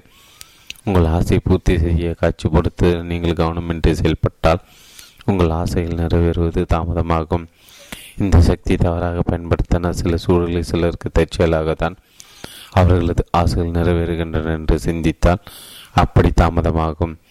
மூலசக்தி எந்த நபரையும் இடத்தையும் பொருளையும் சார்ந்திருப்பதில் அதற்கு கடந்த காலமோ எதிர்காலமோ இல்லை. வாழ்வின் மூல ஆக்க சக்தி எங்கும் நிறைந்தது தோற்றமோ ஒடியுற்றது செயல்படுவதற்கென கருவிகளையும் அதுதானே உருவாக்குகிறது. எனவே கடந்த கால அனுபவம் உங்கள் தற்போது படத்தை எந்த விதத்திலும் பாதிப்பதில்லை. எனவே உங்களுக்கு நியாயமாக தோன்றினாலும் பொருத்தமற்ற வழிகள் உங்கள் ஆசைகளை நிறைவேற்ற முயல வேண்டாம். நீங்கள் விரும்பும் அந்த விஷயம் மிக இயல்பானது சாதாரணமானது உங்களின் ஒரு பாகமானது உங்கள் பரிணாம வளர்ச்சிக்கு ஒரு வடிவமானது என்று நினைத்து கொள்ளுங்கள். இதை நீங்கள் செய்துவிட்டால் உங்கள் மனதில் நீங்கள் நினைத்த அந்த படம் நிறைவேறுவதை எந்த சக்தியாலும் தடுக்க முடியாது. ஐந்து ஆரம்ப நிலையில் இருப்பவர்களின் கருத்துகள் உயர்ந்த மனோதிடம் உள்ளவர்களின் கையில் காட்சிப்படுத்தல் அலாவுதீன் விளக்கு போல வெளிப்ப செயல்படுகிறது என்று நூற்றுக்கணக்கானவர்களின் உணர்ந்திருக்கிறார்கள். ஆயிரத்தி எட்நூத்தி எழுபதில் நடந்த பிரெஞ்சு ரஷ்ய போரின் போது ஜெர்மனுக்கு எதிராக பிரெஞ்சு படையை நகர்த்தி சென்று வெற்றி பெறுவது போல காட்சிப்படுத்த பார்த்தபோது தான் உற்சாக பொங்கி வருந்ததாக ஜெனரல் ஃபோக்கு கூறுகிறார். தனது மனப்படத்தை உருவாக்கிய பிறகு புகைப்பிடிப்பதை புகைப்பிடித்தபடி காத்திருந்ததாக அவர் கூறுகிறார். இந்த சம்பவம் சரித்திரத்தில் புகழ்பெற்ற ஒரு சம்பவமாகும். ஒரு பிரபல நடிகை தன் உடலில் இருந்து தேவையற்ற சதையை தான் விரும்பியது போல் நீக்கி அழகான வடிவம் பெறுவதாக தொடர்ந்து காட்சிப்படுத்தி அதன் மூலம் அப்படி அழகான உடலை பெற்றதாக பிரபல பத்திரிகை ஒன்றில் பெட்டி தந்திருந்தால் நான் நியூயார்க்கில் பிரசங்கம் நிகழ்த்தி கொண்டிருந்த போது ஒரு சுவாரஸ்யமான கடிதம் ஒரு மருத்துவரின் மனைவிடமிருந்து வந்து மனித குலத்திற்கு உதவி செய்யும் கலையிலிருந்து விடுபட உதவும் காட்சிப்படுத்தல் பற்றி உரை நிகழ்த்துவதை நான் நிறுத்தக்கூடாது தான் நிறுத்தக்கூடாது என்று அவர் துவக்கத்திலே நம்பிக்கை தெரிவித்திருந்தார். நியூயார்க்கின் கிழக்கு பகுதியில் ஏழைகள் வாடும் பகுதியில் தான் பிறந்ததாக ஆரம்பித்து அவர் தன் கதை கூறியிருந்தார். ஒரு நாள் ஒரு மருத்துவரை திருமணம் செய்ய வேண்டும் என்று சிறு வயது முதல் அவள் கனவு கண்டிருக்கிறாள். இந்த கனவு ஒரு மனப்படமாக மாறியது. படித்து முடித்ததும் அவளுக்கும் கிடைத்த முதல் வேலைதான் ஒரு மருத்துவரின் கிளினிக்கில் நர்ஸ் வேலை. சிறிது காலத்திற்கு பிறகு அவள் வேறு ஒரு மருத்துவமனை வேலைக்கு சேர்ந்தால் அவளது முதலாளியின் மனைவி இறந்துவிடவே சிறிது காலத்திற்கு பிறகு அவளை அவர் மணந்து கொண்டார். அவளது மனப்படம் இப்படி நிஜமாகிவிட்டது. அதன் பிறகு அவளும் அவன் கணவனும் தின்னப்ப அமெரிக்காவில் ஒரு படத்தோட்டத்தை வாங்க ஆசைப்பட்டனர். தங்கள் ஆசை ஒரு மனப்படமாக மாற்றி அது நிறைவேறும் என்று திட நம்பிக்கை கொண்டனர்.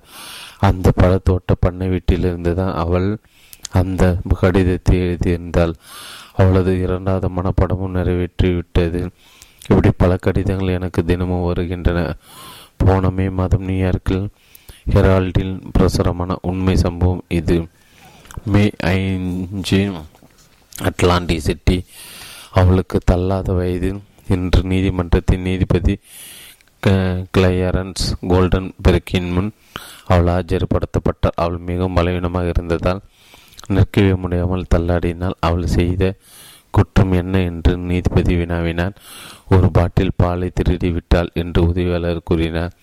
இன்று காலை ஒரு வீட்டில் வைக்கப்பட்ட இந்த அவள் திருடிவிட்டாள். நீ ஏன் அப்படி திருடினாய் என்று நீதிபதி அவளிடம் கேட்டார். எனக்கு பசித்தது என்னிடம் நய பைசா கூட இல்லை.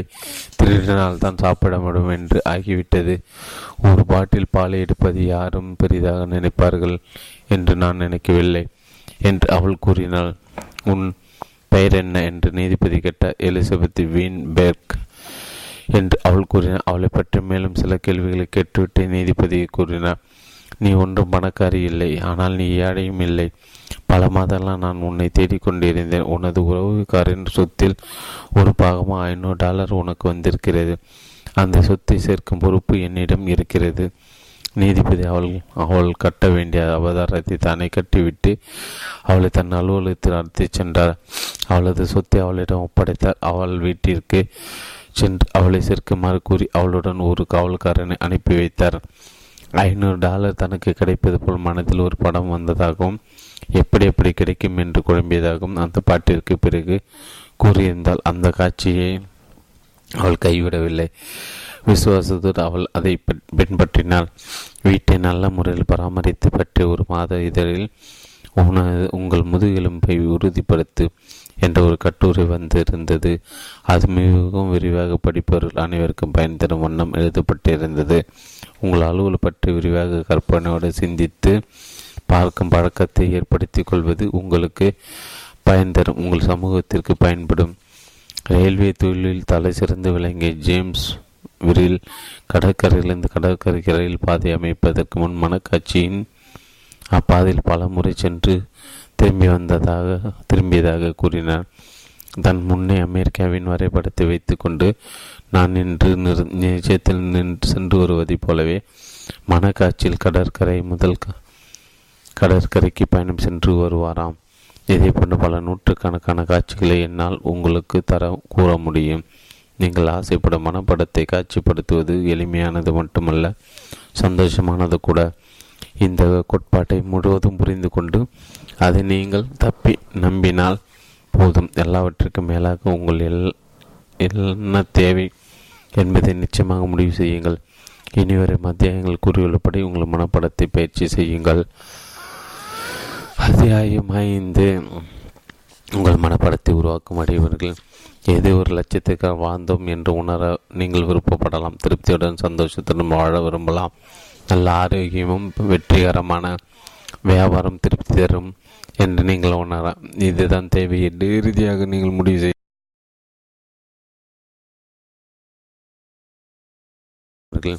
ஏதோ ஒரு லட்சத்துக்காக வாழ்ந்தோம் என்று உணர நீங்கள் விருப்பப்படலாம். திருப்தியுடன் சந்தோஷத்துடன் வாழ விரும்பலாம். நல்ல ஆரோக்கியமும் வெற்றிகரமான வியாபாரம் திருப்தி தரும் என்று நீங்கள் உணர. இதுதான் தேவை என்று இறுதியாக நீங்கள் முடிவு செய்த பிறகு அறிவாக உங்களை கற்பனை செய்யுங்கள். உங்கள் வியாபாரம் பெரும் வெற்றி பெறுவது போல் சிந்தித்து பாருங்கள். இப்படி காட்சிப்படுத்துவதற்கு சிறந்த நேரம் காலை உணவிற்கு முன்பு அல்லது இரவு தூங்கும் போது உங்களுக்கு அதிக நேரம் தேவைப்படும் என்பதால் வழக்கத்தை விட முன்கூட்டி எழுந்திருக்க பழகி கொள்ளுங்கள். யாரும் தொந்தரவு செய்யாத ஒரு அறைக்குள் சென்று காட்சிப்படுத்துதல் விதிகள் பற்றி சிறிது தியானியங்கள். என்னை சுற்றியுள்ள பொருட்கள் முதலில் எப்படி தோன்றின? கண்ணுக்கு தெரியாத மூல சக்தியோடு எப்படி விரைவாக என்னால் தொடர்பு கொள்ள முடியும்? தரையை விட நாட்களை அமர்ந்து பயிற்சி செய்வது அதிக சௌகரியமாக சந்தோஷமாக இருப்பதாக சிலர் கூறுகிறார்கள். நாற்காலை கண்டுபிடித்து சுகமாக இருக்க ஆசைப்பட்டதுதான் காரணம். இதன் பிறகு நாற்காலி போன்ற ஒரு படம் தென்பட்டிருக்க வேண்டும். இதே போலதான் நீங்கள் அணியும் தொப்பியும் ஆடைகளும் தோன்றிருக்க வேண்டும். ஒரு பொருளின் பின்னே மறைந்திருக்கும் எண்ணத்தை கண்டறியுங்கள். அதை சொந்த அனுபவமாக உணருங்கள். உங்கள் உணர்வு நிலை அதை ஒரு பாகமாக மாற்றுங்கள். பிறகு ஒரு ஜன்னலை திறந்து பத்து முறை ஆழமாக மூச்சு இழுத்துவிட்டு உங்களை சுற்றி பெரிய ஒளி வட்டம் தோன்றுவதாக கற்பனை செய்து பாருங்கள். மூச்சை உள்ளே விழுக்கும் போது வெளிச்சத்தின் உள்ளே மையத்தில் உங்களை வைத்து வெளிவட்ட வெளிச்ச வட்டத்தில் எல்லா புள்ளிகளிலிருந்தும் வெளிச்சக்கோடுகள் உங்கள் வந்து உங்கள் நா நாபியில் நுழைவதாக கற்பனை செய்து பாருங்கள். பிறகு மெதுவே மூச்சு வெளியே விடுங்கள். இப்படி செய்யும் போது கற்பனை ஒளி கதிர்கள் அல்லது ஒளிப்பழம்புகள் உங்கள் உடலை ஊடுருவி பாதம் வழியே வெளியேறுவதாக காட்சிப்படுத்தி பாருங்கள்.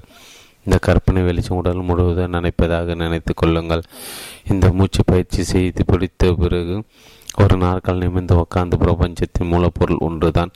அது உங்கள் மூலமாக உன் தன்னை உணர்வதில் சந்தோஷம் கொள்கிறது. இப்படிப்பட்ட உறுதிப்படுத்தும் வார்த்தைகளை அவற்றின் உண்மையை உணர்ந்து அந்த வார்த்தைகளின் உண்மையை உங்களை தூண்டும் வரை திரும்ப திரும்ப கூறுங்கள். பிறகு மனப்படத்தின் நினைவுகள் இதை நீங்கள் சரியாக செய்தால் உங்கள் எண்ண சக்தியின் கீழ் உள்ள ஆழமான நிலையில் நீங்கள் இருப்பதை உணர்வீர்கள். ஆழ உணர்வு நிலைக்கு ஆசைப்பட்டாலும் சரி சிறிய பெரிய பொருளுக்கு ஆசைப்பட்டாலும் சரி ஆரம்பத்திலிருந்து துவக்குங்கள். ஒரு வீட்டிற்காக ஆசைப்பட்டால் நீங்கள் ஆசைப்படும் வீட்டில் இருப்பது போல் கற்பனை செய்யுங்கள். அறைகள் ஜன்னல்கள் எங்கே இருக்கும்? இது போன்ற துல்லியமான விவரங்கள் உங்கள் மனப்படத்தை உண்மையைப் போல உணர உதவும். சில தட்டுமுட்டு சாமான்களை இடம் மாற்றி போட்டு கண்ணாடியில் நீங்கள் எவ்வளோ ஆரோக்கியமாக செல்வந்தராக சந்தோஷமானவராக தோற்றமளிக்கிறது என்று பாருங்கள். மறுபடி மறுபடி அந்த படத்தை பார்த்து அதை உண்மை என்று உணரும் வரை தொடருங்கள். பிறகு நீங்கள் உணர்ந்தவற்றை விவரமாக எதுங்கள் இருப்பதிலே சிறந்தது என்னுடையது. எனக்கு எந்த எல்லைகளும் கிடையாது. காரணம் என் மனம் ஆண்டவரின் செயல் நடக்கும் மையம் என்று உணர்ந்தபடி இருங்கள். சூரியன் காலையில் உதிக்கும் என்பதைப் போலவே உங்கள் மனப்படம் நிஜமாவதும் நிச்சயம். அதே ஏழு. நினைவில் கொள்ள வேண்டிய புதிய சூழல்களை உருவாக்க உங்கள் எண்ண சக்தி பயன்படுத்த நினைக்கும் போது ஒன்று நீங்கள் அடைய விரும்பும் நிலை என்ன என்பதில் நிச்சயம் தயாராகுங்கள். நிச்சயமாக இருங்கள். அந்த ஆசை நிறைவேற்றுவதால் கிடைக்கும் மற்ற பலன்கள் என்ன என்று கவனமுடன் பரிசீலுங்கள் இரண்டு ஒரு மனப்பாடத்தில் நீங்கள் சிந்தனை குவிப்பதான பிரபஞ்சத்தின் சக் ஆக்க சக்தியும் இந்த மையத்தில் குவிக்கிறீர்கள். இங்குதான் அதன் எல்லா சக்திகளும் சமமாக இருக்கின்றன.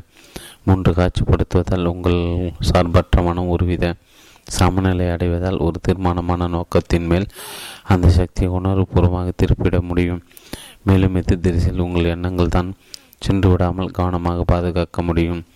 நான்கு ஒரு அற்புதமான உள்ளூர் சக்தியுடன் நீங்கள் தொடர்பு கொண்டிருந்தா கொண்டிருக்கிறீர்கள். எந்த குறிப்பிட்ட வடிவமாக அது இன்னும் வேறுபட்டிருக்கவில்லை. உங்கள் மனதில் செயல்பட்டால் நீங்கள் விரும்பிய படி விரும்பியபடி எந்த குறிப்பிட்ட வடிவிலும் அதை வேறுபடுத்த முடியும் என்பதை எப்போதும் நீங்கள் மனதில் வைத்திருக்க வேண்டும். ஆக்க சக்தி உங்கள் மூலமாக தான் பாய்கிறது என்ற உண்மையை மனதில் நிறுத்தி வைக்க உங்களது மனப்படம் உதவுகிறது. மேலும் உங்கள் மனப்படத்தால் ஆக்க சக்தி செல்ல வேண்டிய திசையை தீர்மானிக்க தீர்மானிக்கிறீர்கள். இப்படி செய்வதால் உங்கள் மனப்பட மனப்படம் நிறைவேறுவது நிச்சயமாகிறது. ஐந்து சரியான விதத்தில் நீங்கள் காட்சிப்படுத்தும் போது உங்கள் எண்ணங்களுக்கு ஒரு இடத்தில் நிலைநிறுத்த நீங்கள் கஷ்டப்பட்டு முயற்சி செய்ய வேண்டிய அவசியம் இல்லை. கடினப்பட்டு முயல்வது போல் முயல்வது உங்கள் நோக்கத்தை கெடுத்துவிடும். தீய சக்தி எதிராக போராட வேண்டியிருக்கும். இதனால் உங்கள் மனப்படத்திற்கு எதிரான சூழல் உருவாகிவிடும் என்பதை சுட்டிக்காட்டுகிறது. ஆறு உங்கள் மனப்படத்தை சந்தோஷமான மனதுடன் மனதில் நிறுத்துவதால் உங்கள் மனப்படத்தின் கருவி கொடுக்கக்கூடிய கலக்கக்கூடிய எல்லா எண்ணங்களையும் தடுத்து விடலாம். ஏனெனில் சட்டமானது ஆக்க சக்தியுடன் செயல்படுவதால் மனப்படமானது நிறைவது நிச்சயம்.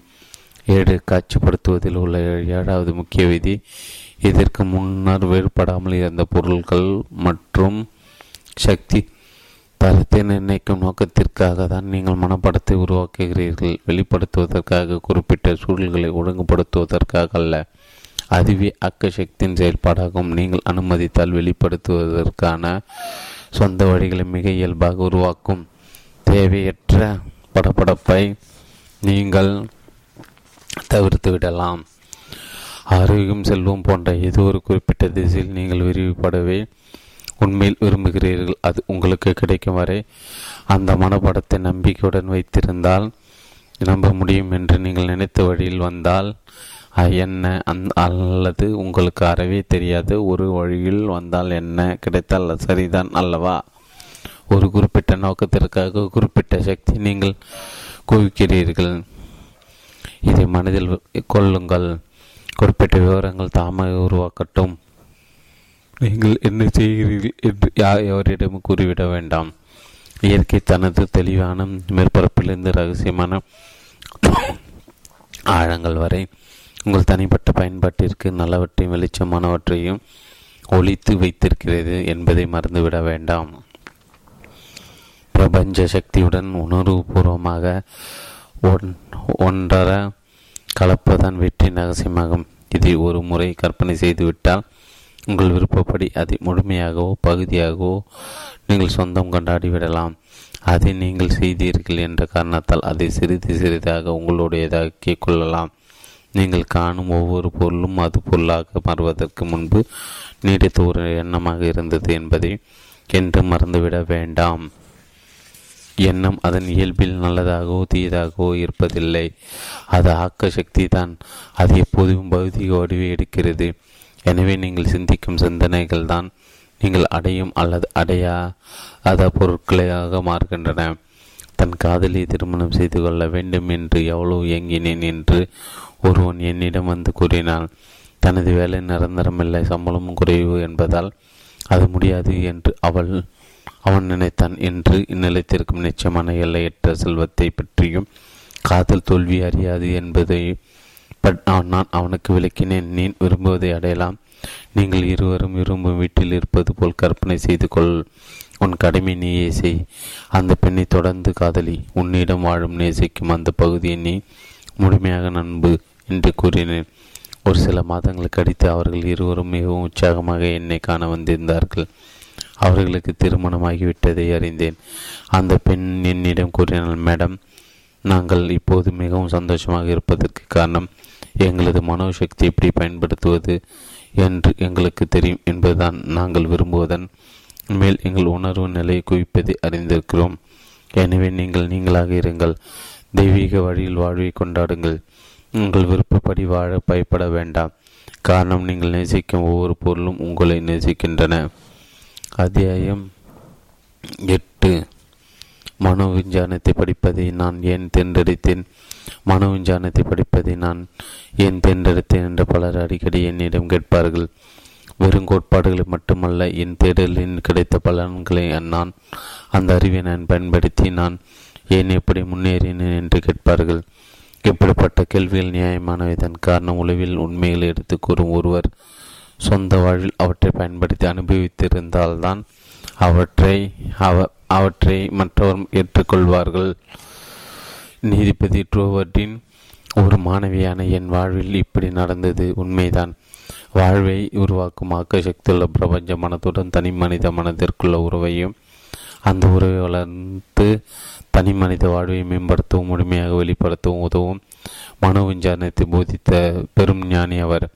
முத முதல் மனோ விஞ்ஞானத்தை நான் படிக்க ஆரம்பித்ததற்கு காரணம் என்னை பீடித்திருந்த தனிமை உணர்வு தான் அந்த காலகட்டத்தில் என் வாழ்வில் நிலவிய அந்த ஆன்மீக தனிமையை ஒவ்வொரும் ஒவ்வொருவரும் தங்கள் வாழ்வின் ஒரு கட்டத்தில் அனுபவிக்க நேரலாம். நண்பர்கள் சூழப்பட்ட உற்சாகத்திலும் சந்தோஷத்திலும் முடுகி இருந்த போதும் நான் இந்த உலகில் தனியானவள் என்ற எண்ணம் என்னை விட்டு அகலவில்லை. ஒரு உதவியாக நான் நாடு விட்டு நாடு சென்று மன அமைதி தேடி அலைந்து கொண்டிருந்தேன். ஆனால் என் தோழிகள் அசாதமான அதிர்ஷ்டமுள்ள இளம்பெண் என்று என் வாழ்வின் சூழல்களை சுகங்களை பார்த்துவிட்டு கூறினார்கள். என் கணவர் இறந்தபோது நான் பெரிய இழப்பை சந்தித்தேன் என்பதை அவர்கள் உணர்ந்திருந்தாலும் அவர் எனக்காக பெரும் சொத்தை விட்டு சென்றிருப்பதையும் அதனால் என் இஷ்டப்படி எங்கு வேண்டுமானாலும் போய் வரலாம் என்றும் அவர்கள் நினைத்தனர். எனினும் எனது ஆழமான உணர்வுகளை அவர்களால் ஊடுருவி பார்க்க முடிந்தால் ஆழமான பொறுமையையும் தனிமையும் அவர்களால் கண்டிருக்க முடியும். இதனால் நிம்ம நிம்மதியற்ற உணர்வுடன் வெளி உலகில் எதையோ பல பலனின்றி தேடிக்கொண்டிருந்தேன். அதை எனக்குள் தான் கண்டறிய முடியும் என்பது எனக்கு பிறகுதான் தெரிந்தது. கிறிஸ்துவ ஜானத்தை நான் படித்தேன். நான் படித்தேன் ஆனால் அதுவும் எனக்கு மன அமைதி தரவில்லை. விஞ்ஞானிகள் செய்து கொண்டிருக்கும் அற்புத பணியை நான் உணர்ந்திருந்தாலும் மன அமைதி பெறவில்லை. திருப்பதி திருமதி எட்டியை நேரடியாக சந்திக்க வாய்ப்பு அதிர்ஷ்டம் என கிடைத்த போதும் அது மாறவில்லை. கிறிஸ்துவ விஞ்ஞானத்தின் அடிப்படை கோட்பாடுகளை ஏற்றுக்கொண்டு அவற்றை செயல்பூர்வமாக நடைமுறைப்படுத்துவது எனக்கு சாத்தியமற்றதாக இருந்தது. திருப்தியை தேடி அலைய அலைவதை திரு நிறுத்திவிட்டு வெளி உலக சந்தோஷங்கள் நாடி பொழுதை கழிக்கலாம் என்று நான் முடிவு செய்திருந்த போது பெரும் ஞானியான அப்துல் பாஷாவிடம் என் தோழி ஒருத்தி அழைத்துச் சென்றாள். இந்த அற்புதமான மனிதரை சந்தித்த பிறகுதான் என் தேடல் மாறிவிட்டு உண்மையை தேடி நான் உலகெல்லாம் அலைவேன். அதை கண்டு பிறப்பு அதை பற்றி பேசுவேன் என்று அவர் என்னிடம் கூறினார் அவர் அப்ப இப்படி அப்போது கூறிய போது இது சாத்தியமாகும் என்று எனக்கு தோன்றவில்லை. ஆனால் அது எனக்கு ஓரளவு உற்சாகத்தை தந்தது. குறைந்தபட்சம் எனது பழைய தேடல் தவறான திசையில் இருந்ததை சுட்டி காட்டியது எனக்குள்ளே நான் உண்மையை கண்டறிவேன் என்று அவர் கூறியதாலோ என்னவோ எனக்குள்ளே நான் திருப்தி தேட ஆரம்பித்தேன். அது மிகப்பெரிய விஷயம். நான் நாங்கள் சந்தித்தில் அந்த ஒரு விஷயம்தான் எனக்கு நினைவிருக்கிறது. ஒரு சில நாட்கள் கடிந்து புது யுக சிந்தனால் ஒருவரின் அலுவலகத்திற்கு நான் சென்றிருந்த போது அவர் மேஜை மேல் இருந்த ஒரு புத்தகம் என் கவனத்தை ஈர்த்தது. அது திரு. டி. ட்ரோவாட் எழுதிய மனோவிஞ்ஞானம் பற்றிய இடன்பர்க் உரைகள் என்ற புத்தகம். ட்ரோவாட் இந்தியாவில் பஞ்சாபில் நீதிபதியாக பணிபுரிந்து ஓய்வு பெற்றவர் என்ற தகவலும் சுவாரஸ்யமாக இருந்தது. நான் அந்த புத்தகத்தை வாங்கிவிட்டு அன்று மாலைகள் படித்து முடித்து விடலாம் என்று திட்டமிட்டேன். அதை நான் படிக்க ஆரம்பித்த பிறகுதான் தெரிந்தது. அதை ஆழமாக படித்தால் தான் புரிந்து கொள்ள முடியும் என்று. அது அதை முழு கவனத்தோடு படிப்பது என்று பல்லாயிரம் வாசகர் போல நானும் முடிவெடுத்தேன். இந்த அற்புத நூலை நான் கண்டெடுத்த பிறகு ஒரு சில நாட்கள் என் பண்ணை வீட்டிற்கு சென்று ஓய்வாக என்னால் முடிந்தவரை ஆழமாக அதை படிக்க முயற்சி முயற்சித்தேன். அதை படித்த பிறகு புரிந்து கொள்ள முடியாமல் போகவே ட்ரோவாட்ஸின் இன்னொரு நூலை வாங்கி முடி வாங்க முடிவு செய்தேன். அதை புரிந்து கொள்ள அதிக சிரமப்பட வேண்டியிருக்காது.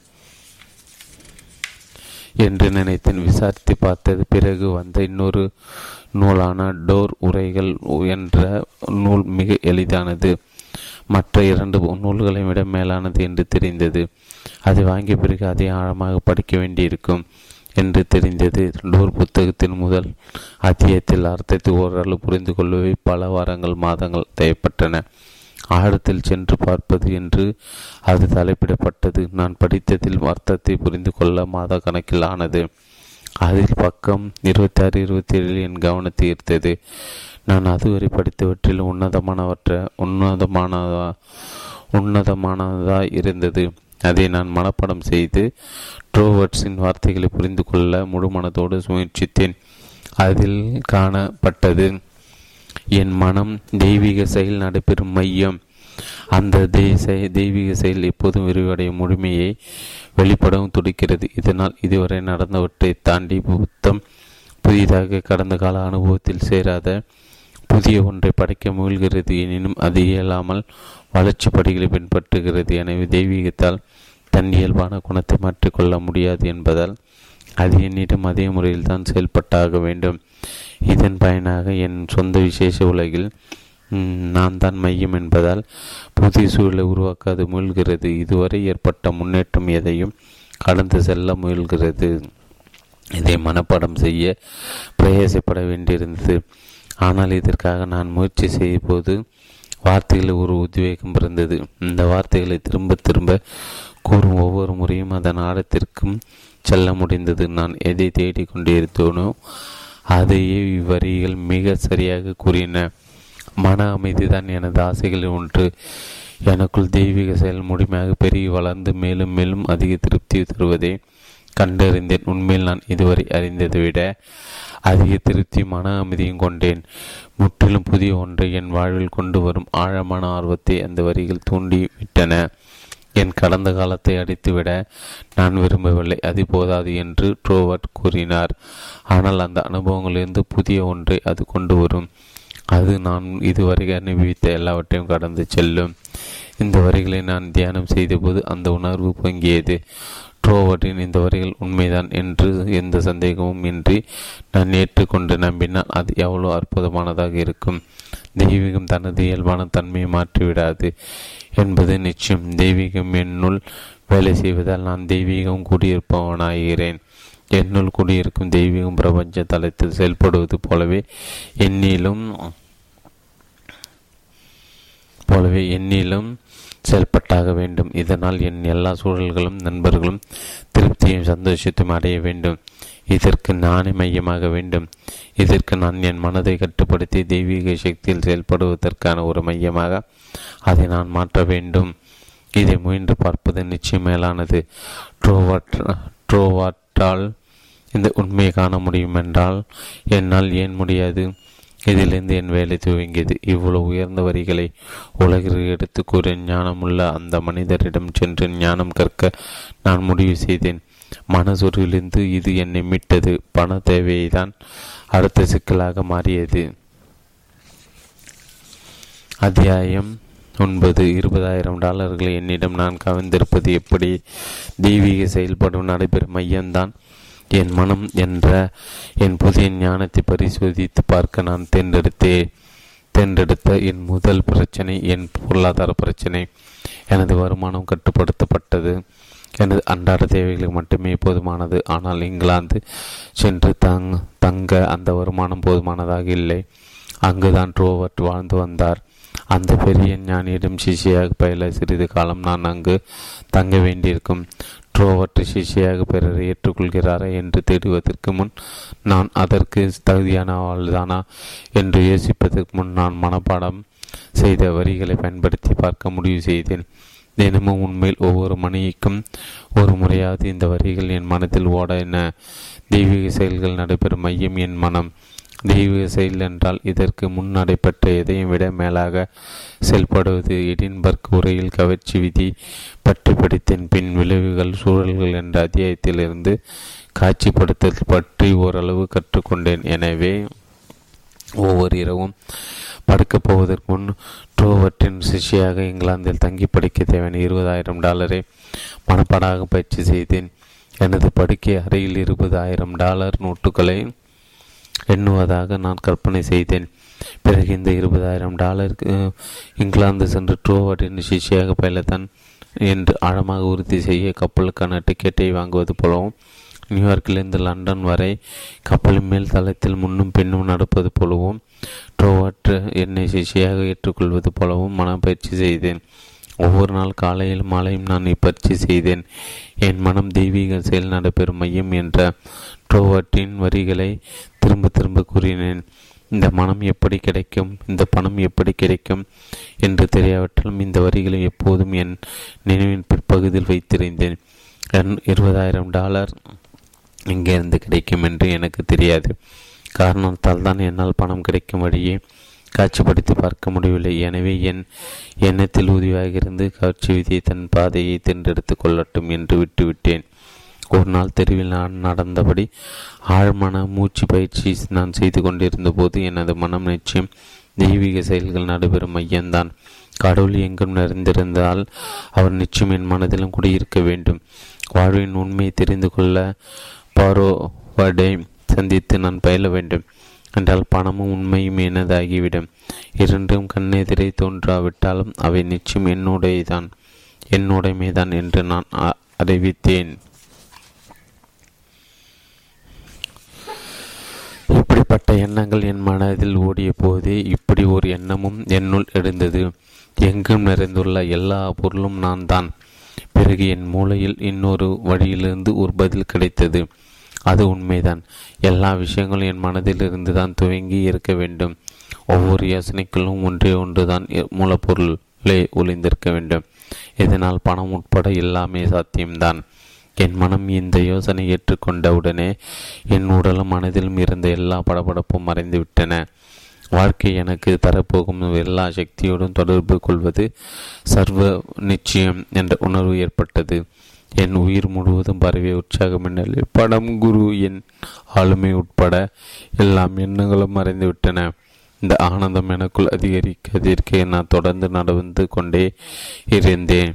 திடீரென்று என்னுள் இருந்த எல்லாமே வெளிச்சமயமான வெளிச்சமானது.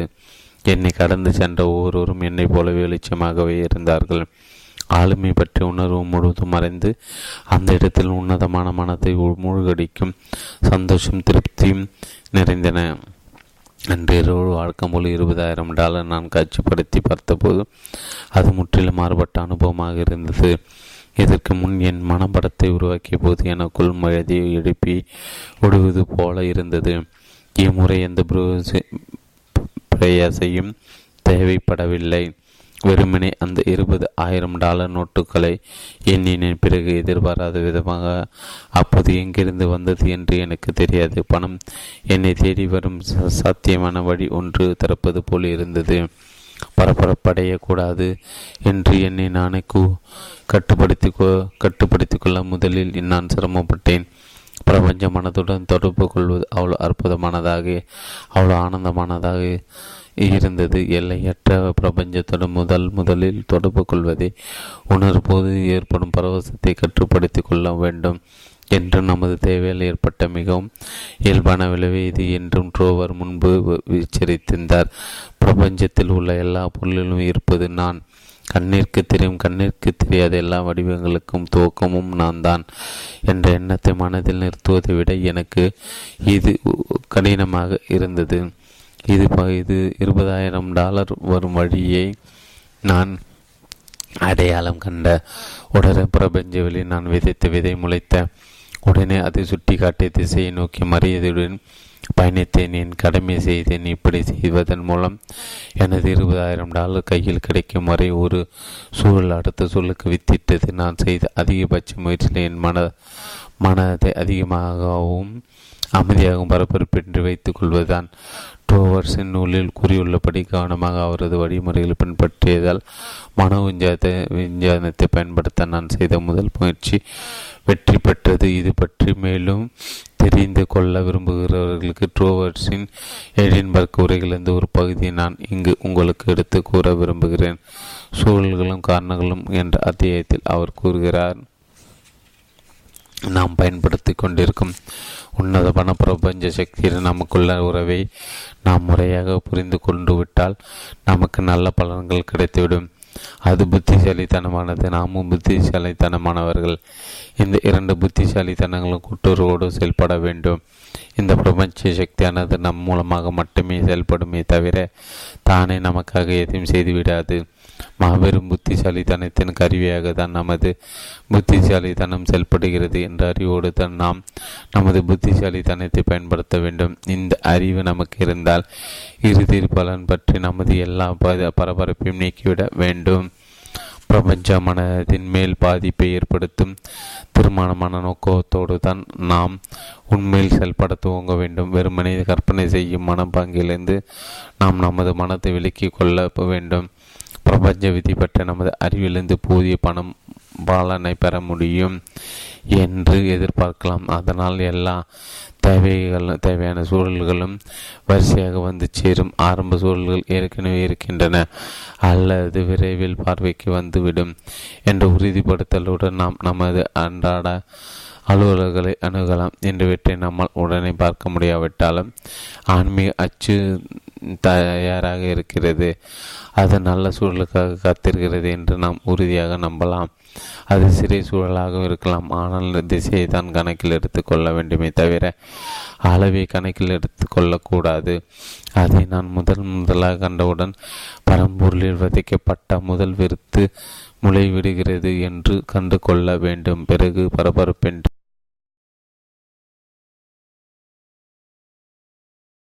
தான் கணக்கில் எடுத்துக்கொள்ள வேண்டுமே தவிர அளவை கணக்கில் எடுத்துக்கொள்ளக்கூடாது அதை நான் முதல் முதலாக கண்டவுடன் பரம்பூரில் விதைக்கப்பட்ட முதல் விருத்து முளைவிடுகிறது என்று கண்டு கொள்ள வேண்டும். பிறகு பரபரப்பின்றி அமைதியாக அந்த சூழலுக்கு தேவையான செயல்களை செய்திடுங்கள். இப்படி செய்வதால் அதே திசையில் மேலும் பல சூழல்கள் உருவாவதை நீங்கள் பின்னர் கண்டறிவீர்கள்.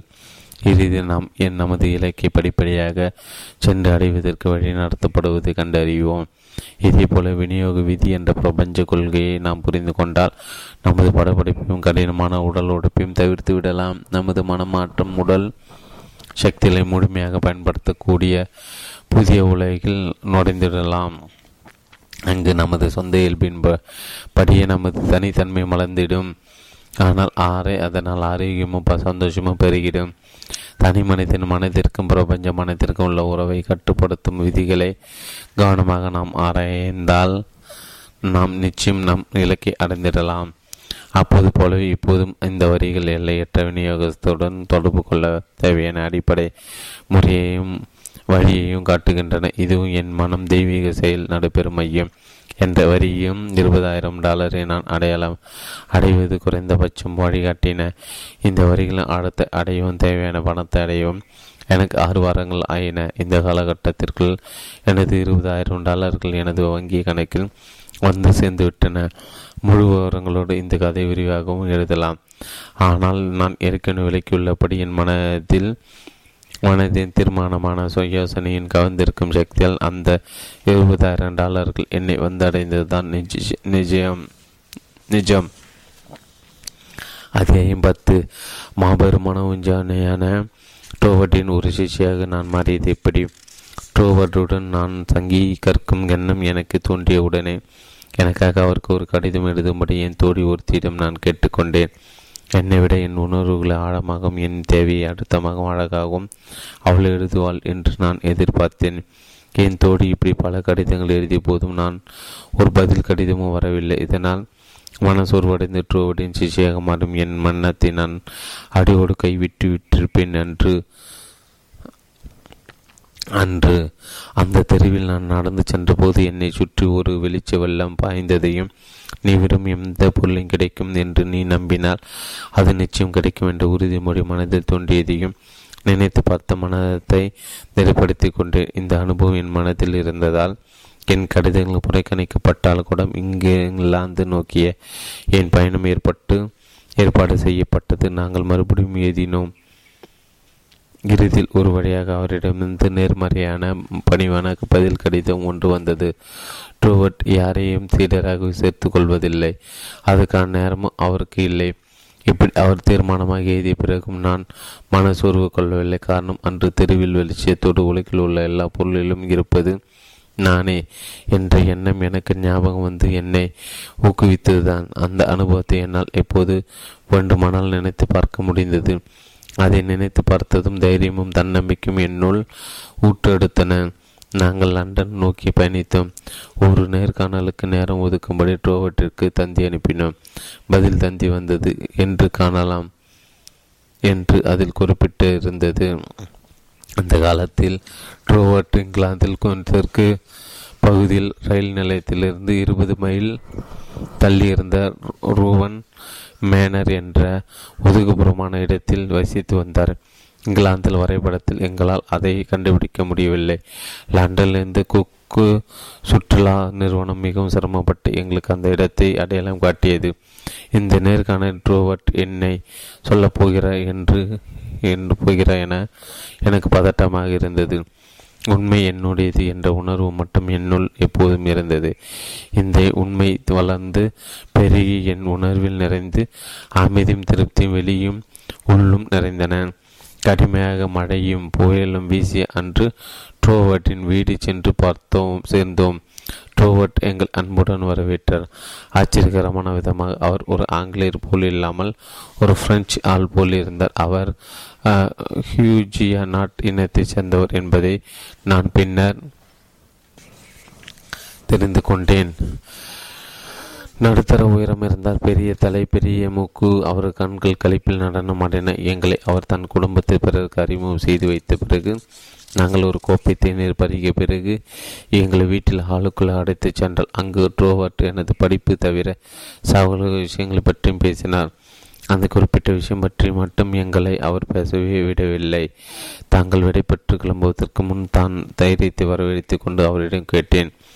என்னை உங்கள் சிஷியாக ஏற்றுக்கொள்ள மாட்டீர்களா?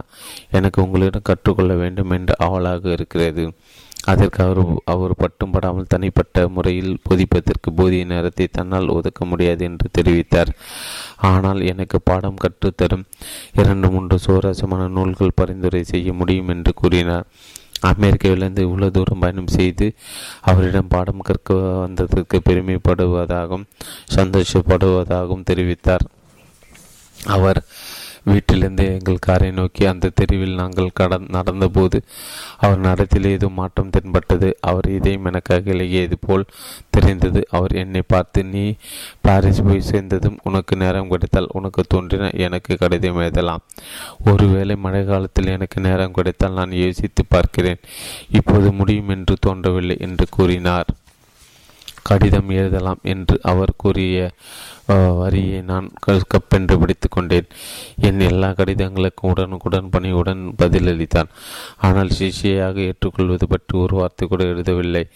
இறுதியில் ஒரு வழியாக இரண்டு மாதங்கள் கடித்து அவரிடமிருந்து ஒரு வந்த ஒரு கடித இப்படி ஒரு கேள்வி கேட்டிருந்தார். திரு திரு வெளிப்பாடு இருபத்தி ஆறாம் அத்தியாயத்தில் வரும் இந்த பாடலுக்கான என்ன அர்த்தம்? பதின் பதினாறு அந்நகரம் சதுரமாக இருந்தது.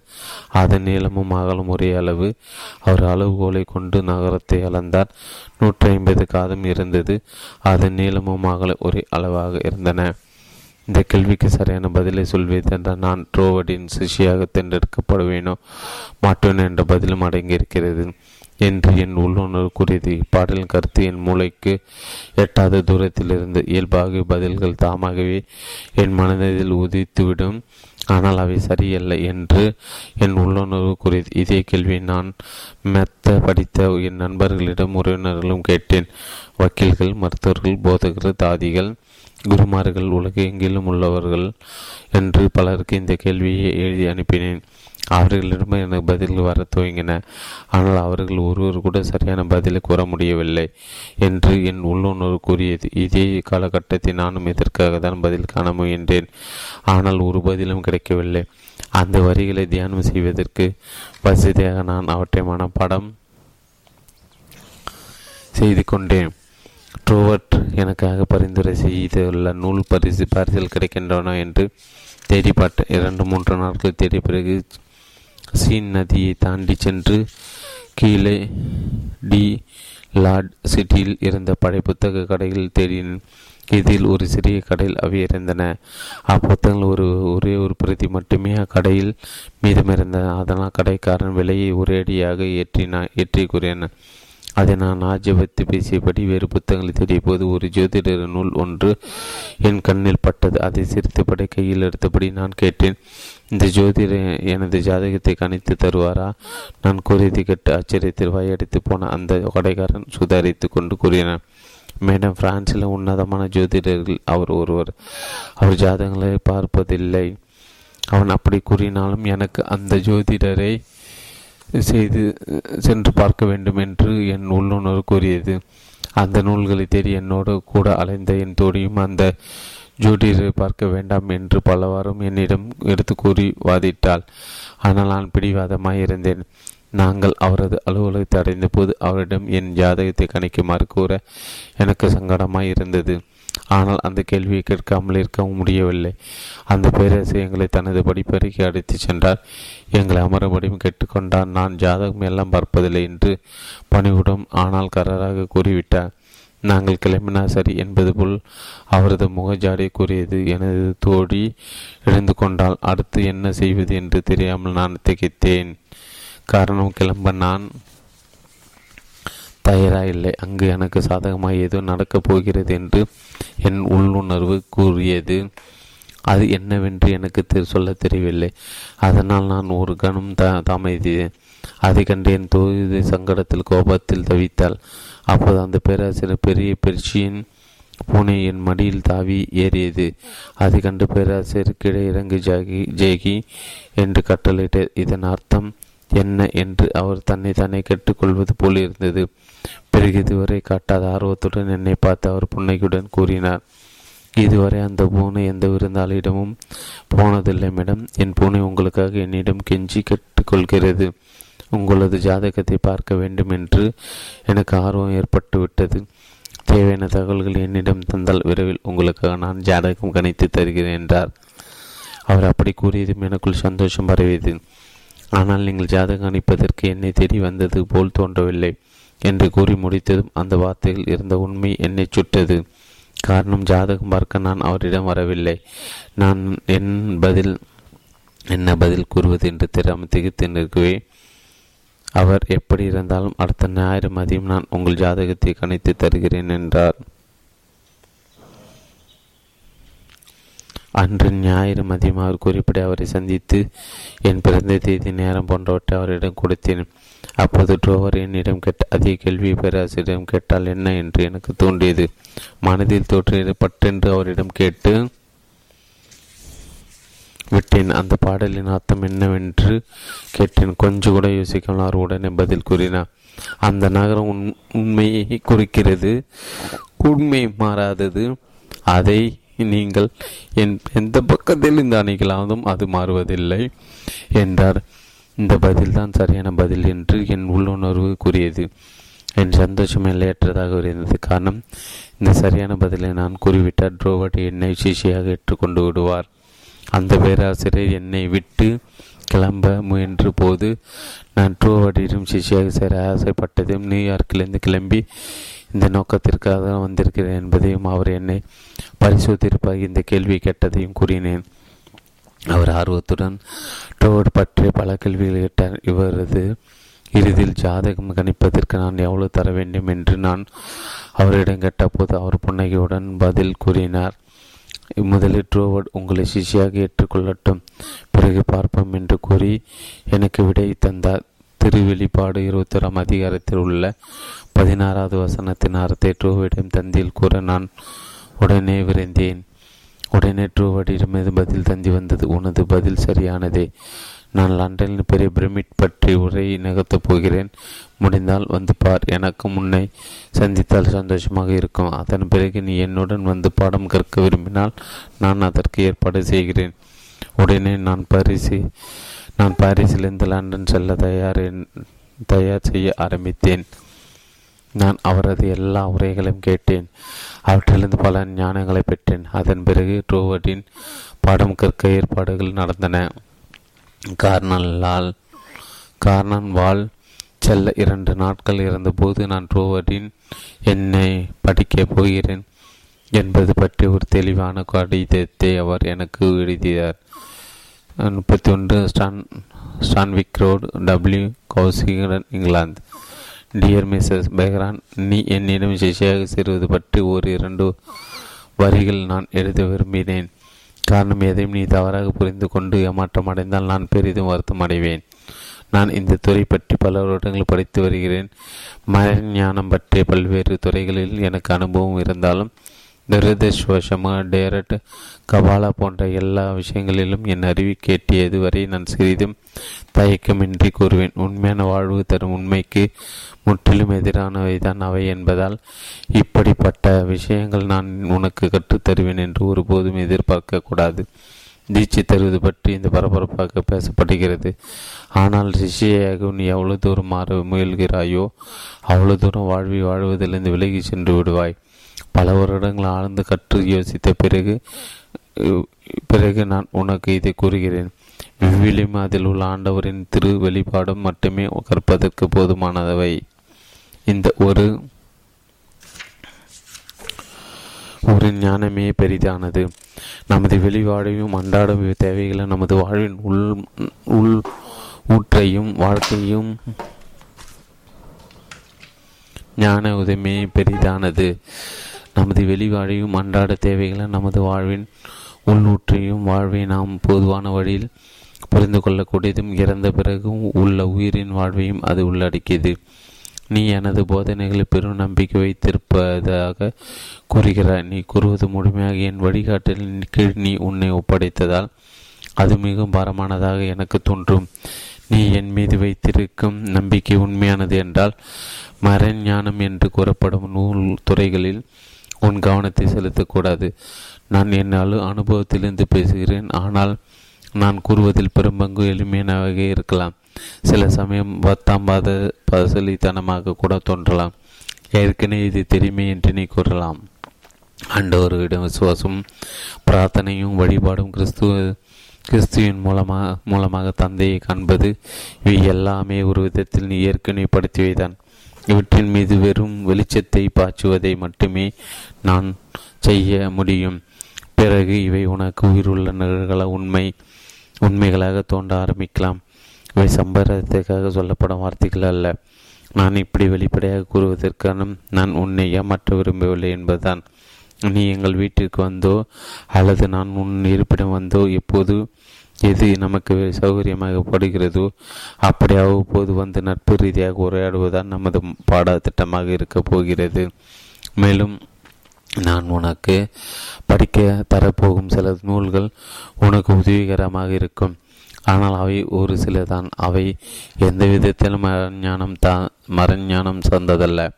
இது உன் எதிர்பார்ப்பு கெட்டதாக இருந்தால் நிச்சயம் நீ என் என்னை ருவான் மேனர் வந்து சந்திக்கலாம். அங்கு தங்கியிருப்பவர்கள் ஒரு சிலரே என்றாலும் மிகவும் நட்பானவர்கள். எனக்கு உனக்கு ஏற்றவர்கள். ஆனால் அதே சமயம் உனக்கு கற்பதற்கு வேறு ஒரு வழியும் தேவை என்றால் தைரியமாக என்னிடம் நீ கூறலாம். ஆனால் கிறிஸ்துவத்துக்கு மாற்று வேறு எவரும் இல்லை. இப்படி நான் எழுதை நீ ஏற்றுக்கொள்வாய் என்று நம்புகிறேன். ஆனால் நீ கஷ்டப்பட்டு காரணால் கார்னால் வாழ் வரை வந்து விட்டு ஏமாந்து போகக்கூடாது என்பதுதான் என் நோக்கம். அன்பான வாழ்த்துக்களுடன். உன் உண்மையுள்ள டி ஒர்ட் கையொப்பம். டூ அடி கடிதம் என்னை பொறுத்தவரை நான் உங்களுக்கு தர வேண்டிய தரக்கூடியவற்றிலே உன்னதமானது. அத்தியாயம் பதினொன்று. உங்கள் வார்த்தையில் உள்ள சக்தியை வில் செயலில் காட்டுவது எப்படி? நீங்கள் பயன்படுத்தும் ஒவ்வொரு வார்த்தையிலும் சக்தியான விதை வடிவத்தில் இருக்கிறது. அது உங்கள் வார்த்தையில் காட்டும் திசையில் சென்று விரிவடைகிறது. இறுதியில் பௌதீக வடிவெடுக்கிறது. உதாரணமாக சந்தோஷ உணர்வை பெற வேண்டும் என்று வைத்துக் கொள்ளுங்கள். சந்தோஷம் என்ற வார்த்தையை ரகசியமாக தொடர்ச்சியாக உணர்வோடு கூறுங்கள். சந்தோஷம் என்ற வார்த்தை மறுபடியும் மறுபடியும் கூறுவதால் ஏற்படும் அதிர்வுகள சந்தோஷத்தானது. விரிவடைந்து உங்கள் உள்ளமெங்கும் பரவி அதை சந்தோஷத்தால் நிறைகிறது. இது கற்பனையால் அல்ல நிஜம்தான். இந்த சக்தியை இந்த சக்தியை நீங்கள் ஒரு முறை உணர்ந்து விட்டால் இது ஒரு கொள்கையை நிரூபிப்பதற்காக இந்த உண்மைகளை திரிக்கப்பட்டதாய் அல்ல. உண்மைகளை கவனமாக ஆராய்ந்த பிறகு அந்த கோட்பாடு உருவாக்கப்பட்டுள்ள என்பதை உங்களுக்கு நீங்களே உறுதி செய்து கொள்வீர்கள். சந்தோஷம் உள்ளிருந்து தான் வருகிறது என்பது எல்லாருக்கும் தெரிந்த விஷயம்தான். அது யாராலும் உங்களுக்கு தர முடியாது. அடுத்த ஒரு சந்தோஷம் வருவதற்கான காரணத்தை தரலாம். ஆனால் உங்களுக்கு அடுத்த ஒரு சந்தோஷத்தை அனுபவிக்க முடியாது. சந்தோஷம் என்பது ஒரு உணர்வு நிலை. அந்த உணர்வு நிலை முற்றிலும் மனோ ரீதியானது. இது ஒரு தூண்டுகோலின் அடிப்படையிலே அடிப்படையில் தான் மனதின் பல பாகங்கள் செயல்படுகின்றன. இந்த தூண்டுகள் வெளியிலிருந்தோ உள்ளிருந்தோ புலன்களிலிருந்து வரலாம். பௌதிக தளத்தில் உணர முடியாத ஒன்றை உணர்வதால் ஏற்படலாம். இப்படி தூண்டல் உள்ளிருந்து வருவதை உங்கள் நீங்கள் உணர்ந்து கொள்வதால் நீங்கள் ஆசைப்படும் எந்த உணர்வும் நிலையும் அடையலாம். ட்ரோவர்ட் கூறுகிறார் இந்த இயல்பானதாக உங்கள் தோன்றிவிட்ட உடனே இது நிச்சயம் உங்களுடையதாகிவிடும். வளர்ச்சி விதி மற்றும் கவர்ச்சி விதிகளினால் உங்களிடம் வந்து சேரும். ஒன்று ஒன்றும் இரண்டு என்று கூட்டல் கணக்கைப் போலவே இதுவும் எளிதாகிவிடும். இப்படி வார்த்தையை திரும்ப திரும்ப கூறுவதால் அந்த வார்த்தைகள் எல்லா எல்லைகளற்ற அர்த்தங்களும் உங்களுடையதாகிவிடும். காரணம் வார்த்தைகள் என்பவை எண்ணங்களின் உடல் மேலும் எண்ணம் ஆக்க சக்தி வாய்ந்தது நல்லதோ கெட்டதோ எதுவும் இல்லை வெறுமனே ஆக்க சக்தி நிறைந்தது. இதனால் தான் விசுவாசம் வளர்ந்து பயம் அடைகிறது வெறுமனே விசுவாசிகள் உங்களுக்கு எல்லாமே சத்தியமாக மோசமான சூழலை சமாளிக்கும் சக்தி விசுவாசம் உங்களுக்கு தருகிறது. விசுவாசத்தோடு கூடிய வார்த்தைகள் தான் உங்களை விடுவிக்கிறது. எந்த புள்ளியிலோ செயலிலோ வைக்கப்படும் நம்பிக்கை அல்ல. உங்கள் சிறந்த சுயத்தின் மேல் எல்லா வழிகளிலும் நம்பிக்கை வைக்கும் தன்னம்பிக்கை தான் அது ஒரு வார்த்தையின் சுழாரத்தில் உள்ள. இந்த எங்கும் நிறைந்த ஆக்க சக்தி தான் உங்கள் ஆரோக்கியத்தை அமைதியை தருகிறது. உங்கள் பொருளாதாரத்தை நிலையும் நிலையும் உங்களது வழக்கமான சிந்தனை விவரத்தை அமைகிறது இதை புரிந்து கொண்டு நம்ப முயற்சி செய்யுங்கள். எந்த ஒரு சிக்கலான சூழலை சமாளிக்கும் திறமையை நீங்கள் பெற்று விடுவீர்கள் காரணம் நீங்கள் சக்தி மைந்தன் ஆகிவிடுவீர்கள். விடுவீர்கள் பன்னிரண்டு. உங்கள் விசுவாசத்தை அதிகரிப்பது எப்படி? என்னிடம் நம்பிக்கை ஓரளவும் இல்லாத போது எப்படி எல்லாம் நம்பிக்கையான வார்த்தைகளை கூற முடியும் என்று நீங்கள் கேட்கலாம். உயிருள்ள எல்லாமே யார் மீதோ அல்லது எதன் மேலோ நம்பிக்கை வைத்திருக்கின்றன. ஆக்க சக்திக்கு நம்பிக்கையானது உந்த உந்தத்தை தருகிறது. நம்பிக்கைகள் வார்த்தைகளை நீங்கள் பயன்படுத்தும் போது ஏற்படும் சக்தியினால் அது ஒரு பௌதிக வடிவை எடுக்கிறது. நம்பிக்கையினால் தீவிர பயம் கூட உயிரோடு உள்ளது. சின்னம்மை மேலிருக்கும் பயத்திற்கும் காரணம் அது தொற்று கொள்ளுமோ என்ற அச்சம்தான். தனிமை ஏழ்மை கண்டு நீங்கள் பதையப்படுறதுக்கு காரணம் அது சாத்தியம் என்று நம்புதான் ஒவ்வொரு படைப்புமே வார்த்தை எண்ணம் என்ற கருவியிலிருந்து உருவானேதான் என்று புரிந்து கொள்ளும் நம்பிக்கையில் எல்லா பொருட்களும் கட்டுப்படுத்தும் சக்தி உங்களுக்கு ஏற்படுகிறது. அந்த பொருளின் செயலை கவனி கவனிப்பதால் அந்த நம்பிக்கை அதிகரிக்கிறது தீவிரமடைகிறது. ஒன்றை நீங்கள் செய்தபோது நீங்கள் எந்த உணர்வில் நிலையில் இருந்தீர்களோ அதை நீங்கள் தொடர்ந்து கடைபிடிக்க வேண்டும் என்று நீங்கள் இது மிகவும் நல்லதாக தெரிவதால் சாத்தியமில்லை என்றோ இது நடக்கலாம் என்றோ நினைத்து நினைத்த உணர்வு நிலை நீங்கள் கடைபிடிக்கக்கூடாது நீங்கள் வெற்றிகரமாக ஒரு செயலை செய்தபோது அல்லது ஒரு பொருளை பெற்றபோது எந்த மனநிலையில் இருந்தீர்கள் என்ன உணர்ந்தீர்கள் இந்த அனுபவத்தை மறுபடி மறுபடி மனதில் கொண்டு வாருங்கள். இப்படி மறுபடி மறுபடி உணரும்போது அறிந்து செயல்படும் போது உங்கள் சுயத்தை நீங்கள் தொடர்பு கொள்ளலாம். பிறகு நீங்கள் விரும்பியது உங்களுடையதாகி விடும். அத்தியாயம் பதிமூன்று. அதிக நம்பிக்கைக்கான வெகுமதி உன்னதமானவராக வேண்டும் என்ற உங்கள் ஆசையை உங்கள் விசுவாசத்தை தோல்வி என்பதை புரியாத. பிரபஞ்ச விசுவாசமாக உருவடை வைத்திருக்கிறது. பிரபஞ்ச சக்தியின் பலிகடா அல்ல நீங்கள். அதன் ஒரு பாகமாகி விடுவீர்கள் என்று நீங்கள் உணர்வுபூர்வமாக உணர்வீர்கள். இதன் பலனாக பிரபஞ்ச சக்தியுடன் நீங்கள் தொடர்பு கொள்ள உதவும். ஒரு பாகத்தை உங்களால் உணர முடியும். இது கண்ணில் புலப்படும். புலப்படாத இயற்கையின் விதிகளை அனுசரித்து உங்கள் சொந்த தேவைகளை ஆசைகளை நிறைவேற்றி கொள்ள உதவுகிறது. இதனால் எந்த சூழலுக்கும் நீங்கள் அடிமையல்ல என்பதை எஜமான் என்பதை உணர்வீர்கள். இப்படி எஜமான ஆர்வத்தின் ஞானம் தேவை. பிரபஞ்ச சக்தியின் கிளையாக உங்களுக்குள் இருக்கும் பழகத்தை அறிய ஞானம் தேவை.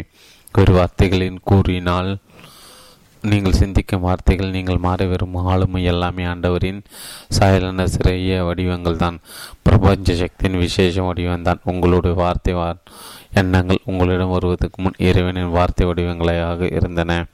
நீங்கள் பயன்படுத்தும் வார்த்தை கருவிகள் இவற்றின் மூலமாக ஆக்ஷ சக்தி தன் வடிவத்தை எடுக்கிறது. இயல்பாகவே இந்த ஆக்ஷய சக்தி என புகுந்து செல்லும் கருவிக்கு ஒத்திசைந்த வித விதத்தில் தான் உருவாக்கும். எல்லாவித ஏமாற்றங்களும் தோல்விகளும் ஒன்றை நினைத்து இன்னொன்றை உருவாக்குவதால் தான் ஏற்படுகின்றன. ஒரு மின் விசிறியை பயன்படுத்தி மின் வெளிச்சத்தை ஏற்படுத்த முயல்வது போலவே இதுவும் சாத்தியமற்றதே. செல்லும் குழாயின் வடிவத்தை நீரானது எடுக்கும். அதேபோல தான் தான் நுழைந்து செல்லும் எண்ண வார்த்தைகளின் வடிவத்தையே இந்த கண்ணிற்கு தெரியாத மூலப்பொருள்கள் எடுக்கும். இதுதான் அதன் இயல்பு. எனவே ஒரு மனிதன் தான் சிந்திப்பது போலவே ஆகிறான் என்று கூறப்படுகிறது. என பிரபஞ்ச விதியின் என்றென்றும் ஆக்கப்பூர்வமான முன்னேற்ற போக்கோடு உங்கள் எண்ணம் அல்லது வார்த்தை வடிவம் ஒத்திருந்தால் உங்கள் மனம் என்ற கண்ணாடியின் மூலமாக பிரபஞ்சத்தின் எல்லையற்ற சக்தியும் அறிவும் வெளிப்படுகின்றன. உங்கள் தனிப்பட்ட வாழ்வு ஒத்திசைந்து கொள்கிறது.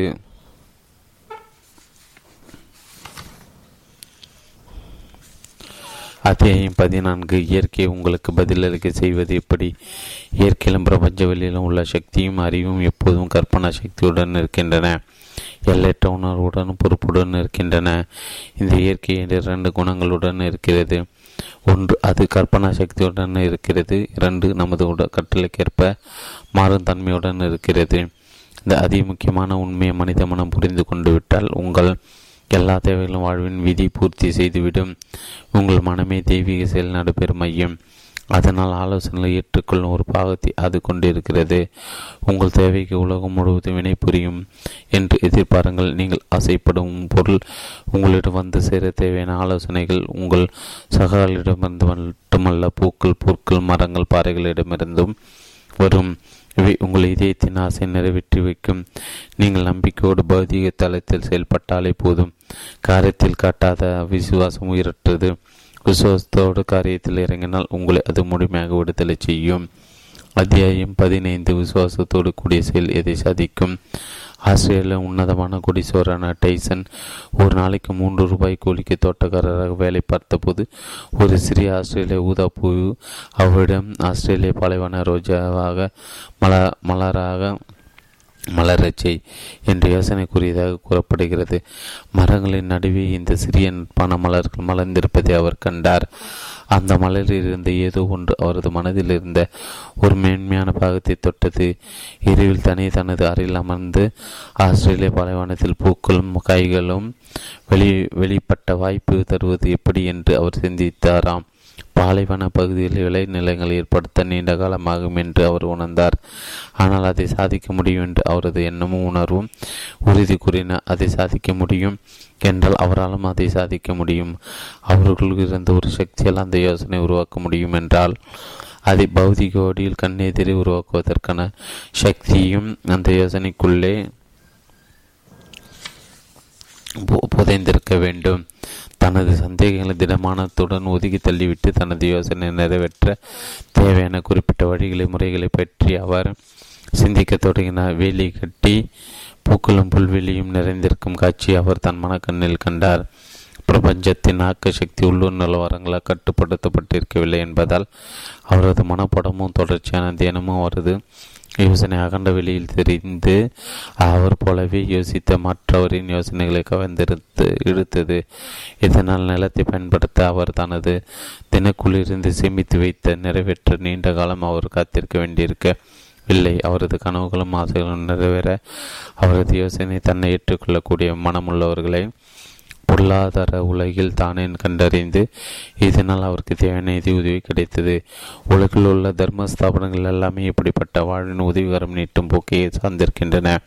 இது உண்மையல்ல என்றால் அடுத்தவனுக்கு உதவி தேவை என்ற ஒரே காரணத்தினால் யாரும் உதவி செய்ய முன் வந்து விட மாட்டார்கள் தேவை மற்றும் விநியோக விதி விளைவு மற்றும் வினைப்பயன் விதி போன்ற விதிகளை மீறவே முடியாது. யோசனை ஒத்த யோசனைகளை கவர்ந்திருக்கின்றன. சில சமயம் அவை ஒரு புவியிலிருந்து ஒரு புத்தகத்தில் இருப்பதோ அல்லது பிரபஞ்ச வெளியிலிருந்து வரலாம். எப்படி நிறைவேறுவது என்று அறியாத நிலையில் ஒரு யோசனை உங்களுக்கு வந்ததும் எங்கிருந்து வந்தது என்று கூற முடியாத நிலையில் இன்னொரு யோசனை வருகிறது. அது உங்கள் யோசனையுடன் நட்புடன் தங்கி ஒரு யோசனை இன்னொரு யோசனை கவர்ந்திருக்க இறுதியில் உங்கள் யோசனை நிஜமாகவே மாறிவிடுகிறது. உங்கள் பொருளாதார தேவைகளை அதிகரித்து விட்டால் வருமானத்தை எப்படி அதிகரிப்பது என்று நீங்கள் யோசிக்கும் போது திடீரென்று அந்த யோசனையிலிருந்து இன்னொரு யோசனை வருகிறது. பணம் உட்பட எல்லாமே வருவதற்கான வழிகள் தெரி தென்படுகின்றன இருப்பதிலே மிக சிறந்தது உங்களுக்கு கிடைக்கும் என்ற உறுதியான சிந்தனை மட்டுமே நீங்கள் கடைபிடிக்க வேண்டிய அவசியம். உங்கள் உள்ளுணர்வு என்ற கருவியை பயன்படுத்தி பிரபஞ்ச வழியிலிருந்து யோசனைகளை நீங்கள் கவர்ந்திருக்க முடியும் என்பதால் அந்த யோசனை மனத்தை செலுத்த அந்த யோசனையும் தனக்கு தானே வினைபுரியும் என்பதை முழுவதுமாக உணர்ந்திருக்கிறீர்கள். எல்லா விதமான படப்படப்பையும் சந்தேகங்களும் நீங்கள் தடை செய்து விடுவதனால் உரு உறுதிமிக்க யோசனைகள் என்னால் முடியும் நான் சாதிப்பேன் என்பது போன்ற யோசனைகள் கவர்ந்திருக்கின்றன. இவை மெதுவாகவே மெதுவே பெருகி வளர்ந்து உங்கள் மனதில் உள்ள ஆசையின் பதிவோடத்தை உருவாக்குகின்றன. பிரபஞ்ச சக்தியை உணர்வோடு பயன்படுத்தி உங்கள் ஆசைகளை பௌதிக வடிவில் உண்டாக்குவதற்கு மூன்று விதிகளை நீங்கள் மனதில் கொள்ள வேண்டும். முதலாவது பிரபஞ்சம் முழுவதும் ஆக்க சக்தியால் நிறைந்திருக்கிறது. இரண்டாவது இந்த ஆக்க சக்தியானது யோசனை கூறினால் ஏற்றுக்கொள்கிறது. மூன்றாவது தர்க்க ரீதியிலான முறையில் மட்டுமே இது செயல்படுகிறது. ட்ரூவர்ட் கூறுவது போல இந்த கடைசி விதி மிக முக்கியமானதாகும். காரணம் எங்கு நிறைந்துள்ள ஆக்க சக்தியான முன்னுள் முன்னுள்ள ஒன்றினால் கட்டுப்படுத்தப்பட்டிருப்பதில்லை. கொள்கையின் அடிப்படையில் அது செயல்படுகிறது. வேறு வார்த்தைகள் கூறினால் நீங்கள் கூறும் வார்த்தைகள் உள்ள ஆக்கப்பூர்வமான திசையை பிரபஞ்ச சக்தி எடுத்துக்கொள்கிறது. இந்த பெரும் உண்மையை ஒருவன் புரிந்து கொண்டு விட்டால் இந்த உணர்வுள்ள ஆக்க சக்தி நிரம்பிய வார்த்தையானது எல்லாவற்றையும் விட அதிக முக்கியத்துவம். விட்டுவிடுகிறது. ஒருவன் தன் இதயத்தில் எதை நினைக்கிறானோ அது போலவே ஆகிறான் என்பது அக்க வாழ்வின் மாறாத விதி. நீங்கள் அதை உணர்ந்து சிந்தித்தால் தான் ஆக்க சக்தியானது உங்களிடம் வரும் என்ற உண்மையை நீங்கள் உணர்ந்தால் மட்டுமே உங்கள் தேவைகளை அது நிறைவேற்றும். உங்கள் எண்ணம் சக்தி மிக்கது என்று நீங்கள் நினைத்தால் உங்கள் எண்ணம் சக்தி மிக்கதாகிறது என்று ட்ரூவர்ட் கூறுகிறார். ஒருவன் தன் இதயத்தில் நினைப்பது போலவே ஆகிறான் என்பது வாழ்வின் விதி. ஒரு சாதாரண கண்ணாடி முன் நீங்கள்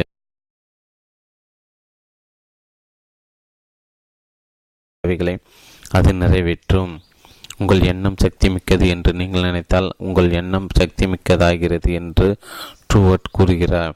ஒருவன் தன் இதயத்தில் நினைப்பது போலவே ஆகிறான் என்பது வாழ்வின் விதி.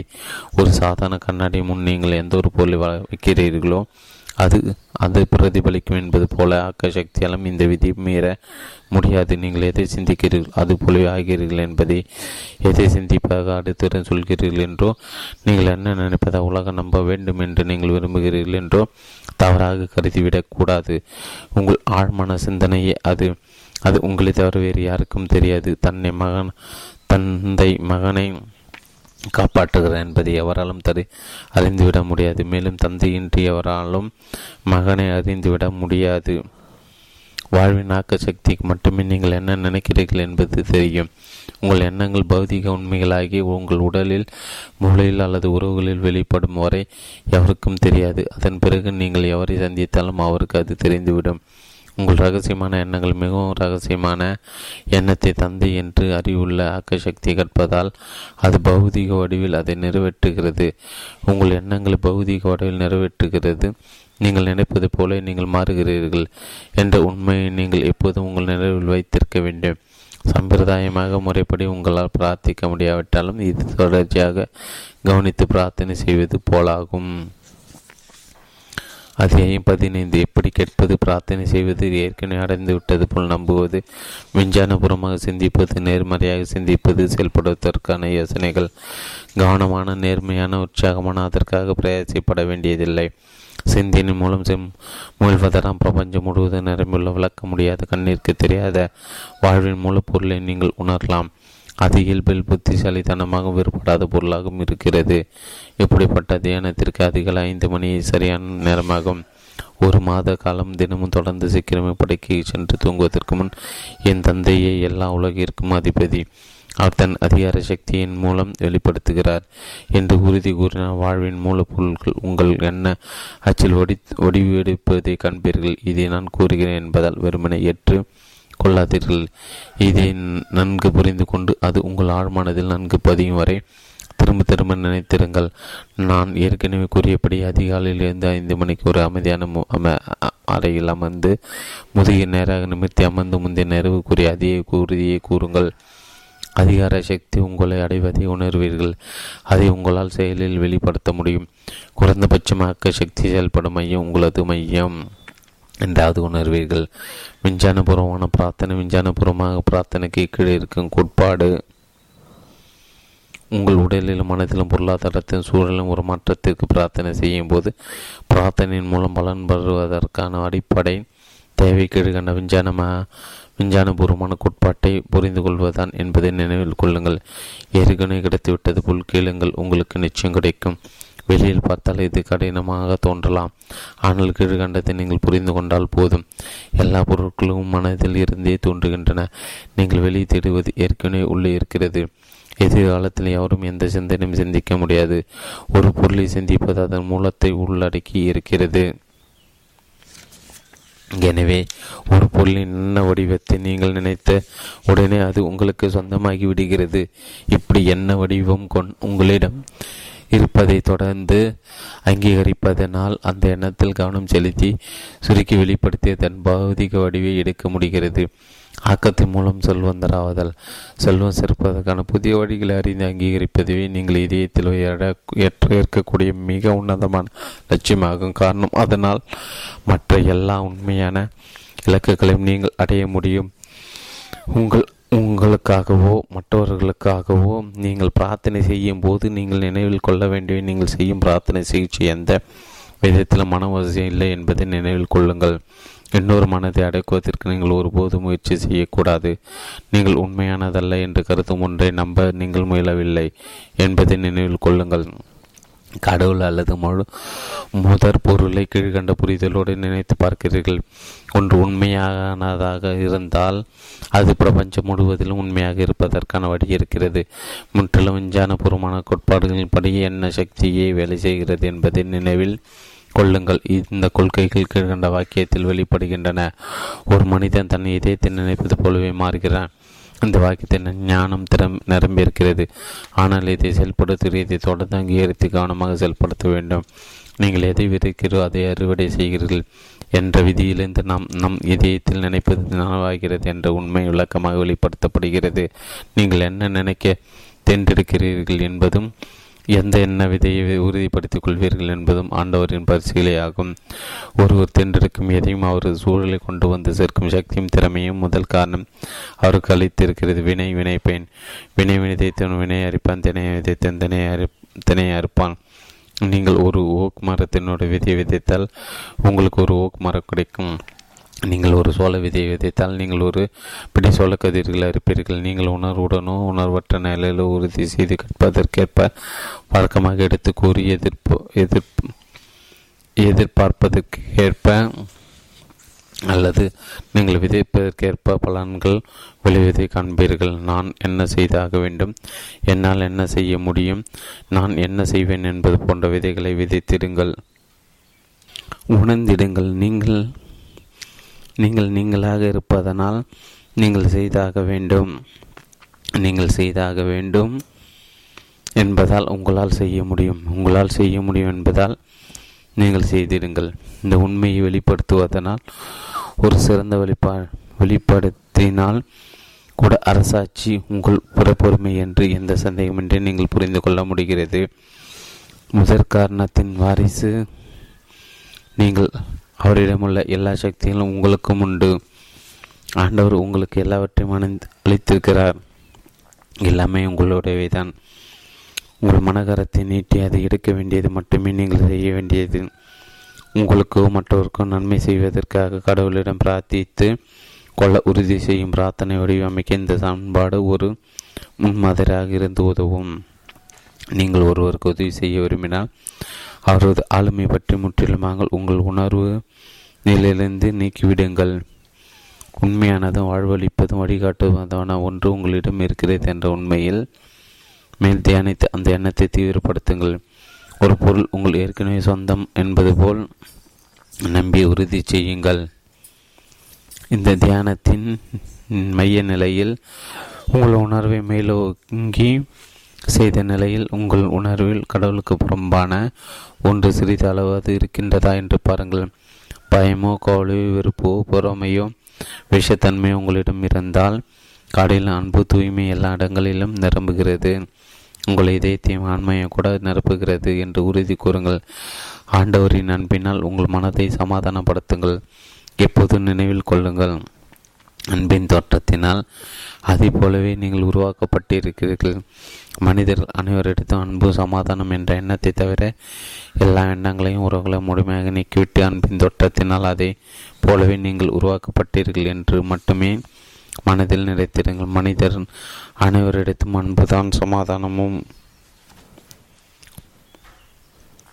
மனிதன் அனைத்து இடத்திலும் அன்புதான் சமாதானமும். மறுதளித்தல் உங்களை பாதிக்காவிட்டால் நீங்கள் ஆசைப்படும் பொருளை பொருள் இல்லாத எல்லாவற்றையுமே மறுதளித்து விடுங்கள். இதை சாதித்த பிறகு ஆண்டவர்களின் சாயலாகவும் தோட்டத்திலும் நீங்கள் உருவாக்கப்பட்டிருக்கிறீர்கள் என்று உறுதிப்படுத்தும் எண்ணத்தை மேற்கொள்ளுங்கள். உங்கள் ஆசையானது தனது மூல எண்ண வடிவத்தில் ஏற்கனவே பூர்த்தியாகி இருக்கிறது. பிரார்த்தனை. பிரார்த்தனை முடிப்பது பிரார்த்தனையை ஒரு எண்ண வடிவமாக உங்கள் முழு சுதந்திரக்கு ஊறு விளைக்கும் எல்லாவற்றிலும் மேலும் ஆட்சி செய்யும் அதிகாரமுள்ள இயற்கை விதியை பயன்படுத்திக் கொள்கிறது. உங்களுக்கு அளிக்கப்பட்டிருக்கும் வாழ்வை மேலும் மேலும் முழுமையாக அனுபவித்திடுங்கள். இந்த உண்மையை தொடர்ந்து உணர்ந்திருப்பதால் உங்களை நீங்களே ஆற்றல் கொண்ட இளவரசன் என்று அறிவித்து கொண்டு விடலாம். அரசனின் பிள்ளையாக அதிகாரத்தை அங்கீகரித்து ஏற்றுக்கொண்டு பயன்படுத்துகிறீர்கள். எனவே ஆட்சியை உங்கள் பிறப்புரிமை. இந்த உண்மைதான் உண்மை. இந்த உன்னதமான உண்மை உங்கள் உணர்வை முழுமையாக ஊடுருவும் போது இதயபூர்வமான நன்றிகளுடன் உங்கள் ஆன்மாவின் கதவுகளை திறந்திடுங்கள். காரணம் படைப்பரும் அவரது படைப்பு ஒன்று என்று நீங்கள் புரிந்து கொள்கிறீர்கள். மேலும் தன் படைப்பின் மூலம் படைப்பை தொடர்ந்து படைத்து கொண்டிருக்கிறார் என்பதை அறிகிறீர்கள். எல்லாவற்றையும் படைத்தவர் குறிப்பாக என்னை தேர்ந்தெடுத்து என் மூலமாக செயல்படுகிறார் என்று தொடர்ந்து உறுதிப்படுத்துவது பழக்கமாகி கொள்ளுங்கள். இந்த பிரார்த்தனை இந்த பிரார்த்தனை தாழ்ந்து போவதல்ல என்று சந்தோஷமாக உறுதி செய்யுங்கள் உங்கள் பிரார்த்தனை மிக சரியாக செய்யப்பட வேண்டும். உங்கள் மனமானது தெய்வீக செயல் நடைபெறும் மையம். பிரார்த்தனை பயன்படுத்தி செயல்படுத்துவதற்கான குறிப்புகள். மனோவிஞ்சனத்தை படித்து பயிலும் ஒவ்வொரு ஐந்து நிமிடங்களும் நீங்கள் பெற்ற அறிவை பயன்படுத்தி செயல்படுத்த பதினைந்து நிமிடங்கள் செலவு செய்யுங்கள். ஒன்று ஒவ்வொரு நாளும் ஒரு நிமிடமாவது இந்த அத்தியாயத்தில் கூறப்பட்டுள்ளவற்றை உணர்வுபூர்வமாக சிந்தித்து உங்கள் பிரார்த்தனைகளை செயல்படுத்துங்கள். இரண்டு ஒவ்வொரு நாளும் இருமுறை பதினைந்து நிமிடங்களை ஒதுக்கி நீங்கள் ஆசைப்படும் எண்ணத்தை உடைமையாக்கி கொள்ள பயிற்சி செய்யுங்கள். உங்கள் மனக்கண்ணில் உங்கள் மனப்பாடத்தை எவ்வளவு நேரம் வைத்திருக்கிறீர்கள் என்பது மட்டுமல்ல உங்கள் மனப்படத்தை எவ்வளவு துல்லியமாக காணுகிறீர்கள் என்பதை எழுச்சியும் வைத்திடுங்கள் பௌதிக விஷயங்களைப் போலவே உங்கள் மனோ விஷயங்களும் பலவிதமாக பயிற்சி தரும் விதமாக இருக்கின்றன. மூன்று மதி பனிரெண்டு மணி ஒரு மணி வரை செல்வம் சேர்க்கும் புதிய வழிகளை பற்றி சிந்திப்பது. தினமும் ஐந்து நிமிடங்கள் செலவிடுங்கள். அத்தியாயம் பதினேழு நினைவில் கொள்ள வேண்டியவை. உலகம் இதுவரை கண்டிராத ஒப்பற்ற மனவுஞ்சானியான இயேசு கிறிஸ்து என்ற மனித உலகில் எல்லா விஷயங்களுமே உங்களுக்கு சாத்தியம்தான் என்றார். நான் செய்பவற்றை உங்களால் செய்ய முடியும் என்றார். அவர் சொன்னது உண்மையா? உங்கள் விட அதிக தெய்வத்தன்மை உள்ளவர் என்று இயேசு தன்னை பற்றி குறிப்பிடவே இல்லை. மனிதகுலம் முழுவதும் கடவுளின் குழந்தைகள் என்றார். பிறப்பினால் அவரும் இந்த விதிக்கு விலகா விளக்கானவர் அல்லார். அவருக்கு இருந்த சக்திகளை அவர்தான் சொந்த முயற்சி வளர்த்து கொண்டார். நீங்கள் உங்கள் மேல் நம்பிக்கை கொண்டால் உங்களாலும் இதே விஷயத்தை செய்ய முடியும் என்றார். உன்னதமான யோசனை கூட செயலோடு சேராவிட்டால் பயனற்றது. ஆண்டவரை யோசனை தருகிறார். அதை மனிதன் பௌதிக உலகில் செயல்படுத்துகிறான். திருப்தி தான் இறுதியில் மதிப்பு மிக்கதாக இருக்கிறது. சுய கற்றல் மட்டுமே அதை உருவாக்க முடியும். ஆன்மாவும் உடலும் ஒன்றே. மனிதன் திருப்தி ஆன்மாவின் திருப்தி ஆன்மாவின் திருப்தி உடலின் திருப்தி. ஆரோக்கியத்தை நீங்கள் விரும்பினால் உங்கள் எண்ணங்களை உற்று கவனிங்கள். உங்கள் பௌதிக உடலை மட்டுமல்ல மற்றவர் பற்றி மற்ற பொருட்கள் பற்றி எண்ணங்களையும் கவனிங்கள். உங்கள் மனோதிடத்தால் உங்கள் ஆசைக்கு ஏற்ற விதமாக அவற்றை மாற்றுங்கள். வெளிப்புறமாக உங்கள் எண்ணத்திற்கு ஏற்ப செயல்படுங்கள். விரைவில் எண்ணங்களின் மேலும் சூழ்நிலைகளின் மேலும் உங்களுக்கு அதிகாரம் அளிக்கப்பட்டிருப்பதை உணர்வீர்கள். கடவுளை நம்புகிறீர்கள். கடவுள் செயல்படும் பௌதிக வடிவமான உங்களிடம் நம்பிக்கை வைத்திருங்கள். எண்ணங்களிலும் செயல்களிலும் உள்ள எதிர்மறை மனோபாவத்தை கட்டுப்படுத்தும் போதிய சுய கட்டுப்பாடு உங்களிடம் இருந்தால் ராஜ்யம் முழுவதும் உங்களுடையதே. என்னை இங்கு அனுப்பிய சக்தியின் காரணம் என்ன என்று தினமும் உங்களை நீங்களே கேட்டுக்கொள்ளுங்கள். என் வாழ்வின் அர்த்தத்துக்காக எனது சுதந்திரக்காக நான் எப்படி செயல்படுவது? இந்த கேள்விகளை முடிவு செய்த பிறகு ஒவ்வொரு மணி நேரமும் மாற்ற நிறைவேற்ற பாடுபடுங்கள். உங்களுக்கு நீங்களே விதியாகுங்கள் குடிப்பது சாப்பிடுவது உங்களது தவறுகளுக்காக குறை சொல்வது என்று போன்ற எதுவுமே மிகைப்படுத்தும் சுபாவம் உங்களுக்கு இருந்தால் எல்லா சக்தியுமே உங்களிடம் இருக்கிறது. என்ற திட நம்பிக்கையால் அந்த மனோபாவத்தை வெற்றி கொள்ளுங்கள். குறைவாக சாப்பிடுங்கள் குறைவாக குடித்திருங்கள் சூழல்களை குறைவாக குறை கூறுங்கள். உங்களிடம் மோசமானது இருந்த இடத்தில் மகத்தானது வந்து குடிக்கொள்ளும் நீங்கள் விரும்பியபடி நீங்கள் பயன்படுத்த எல்லாமே உங்களிடம் இருக்கிறது என்பதை இப்போது நினைவில் கொள்ளுங்கள்.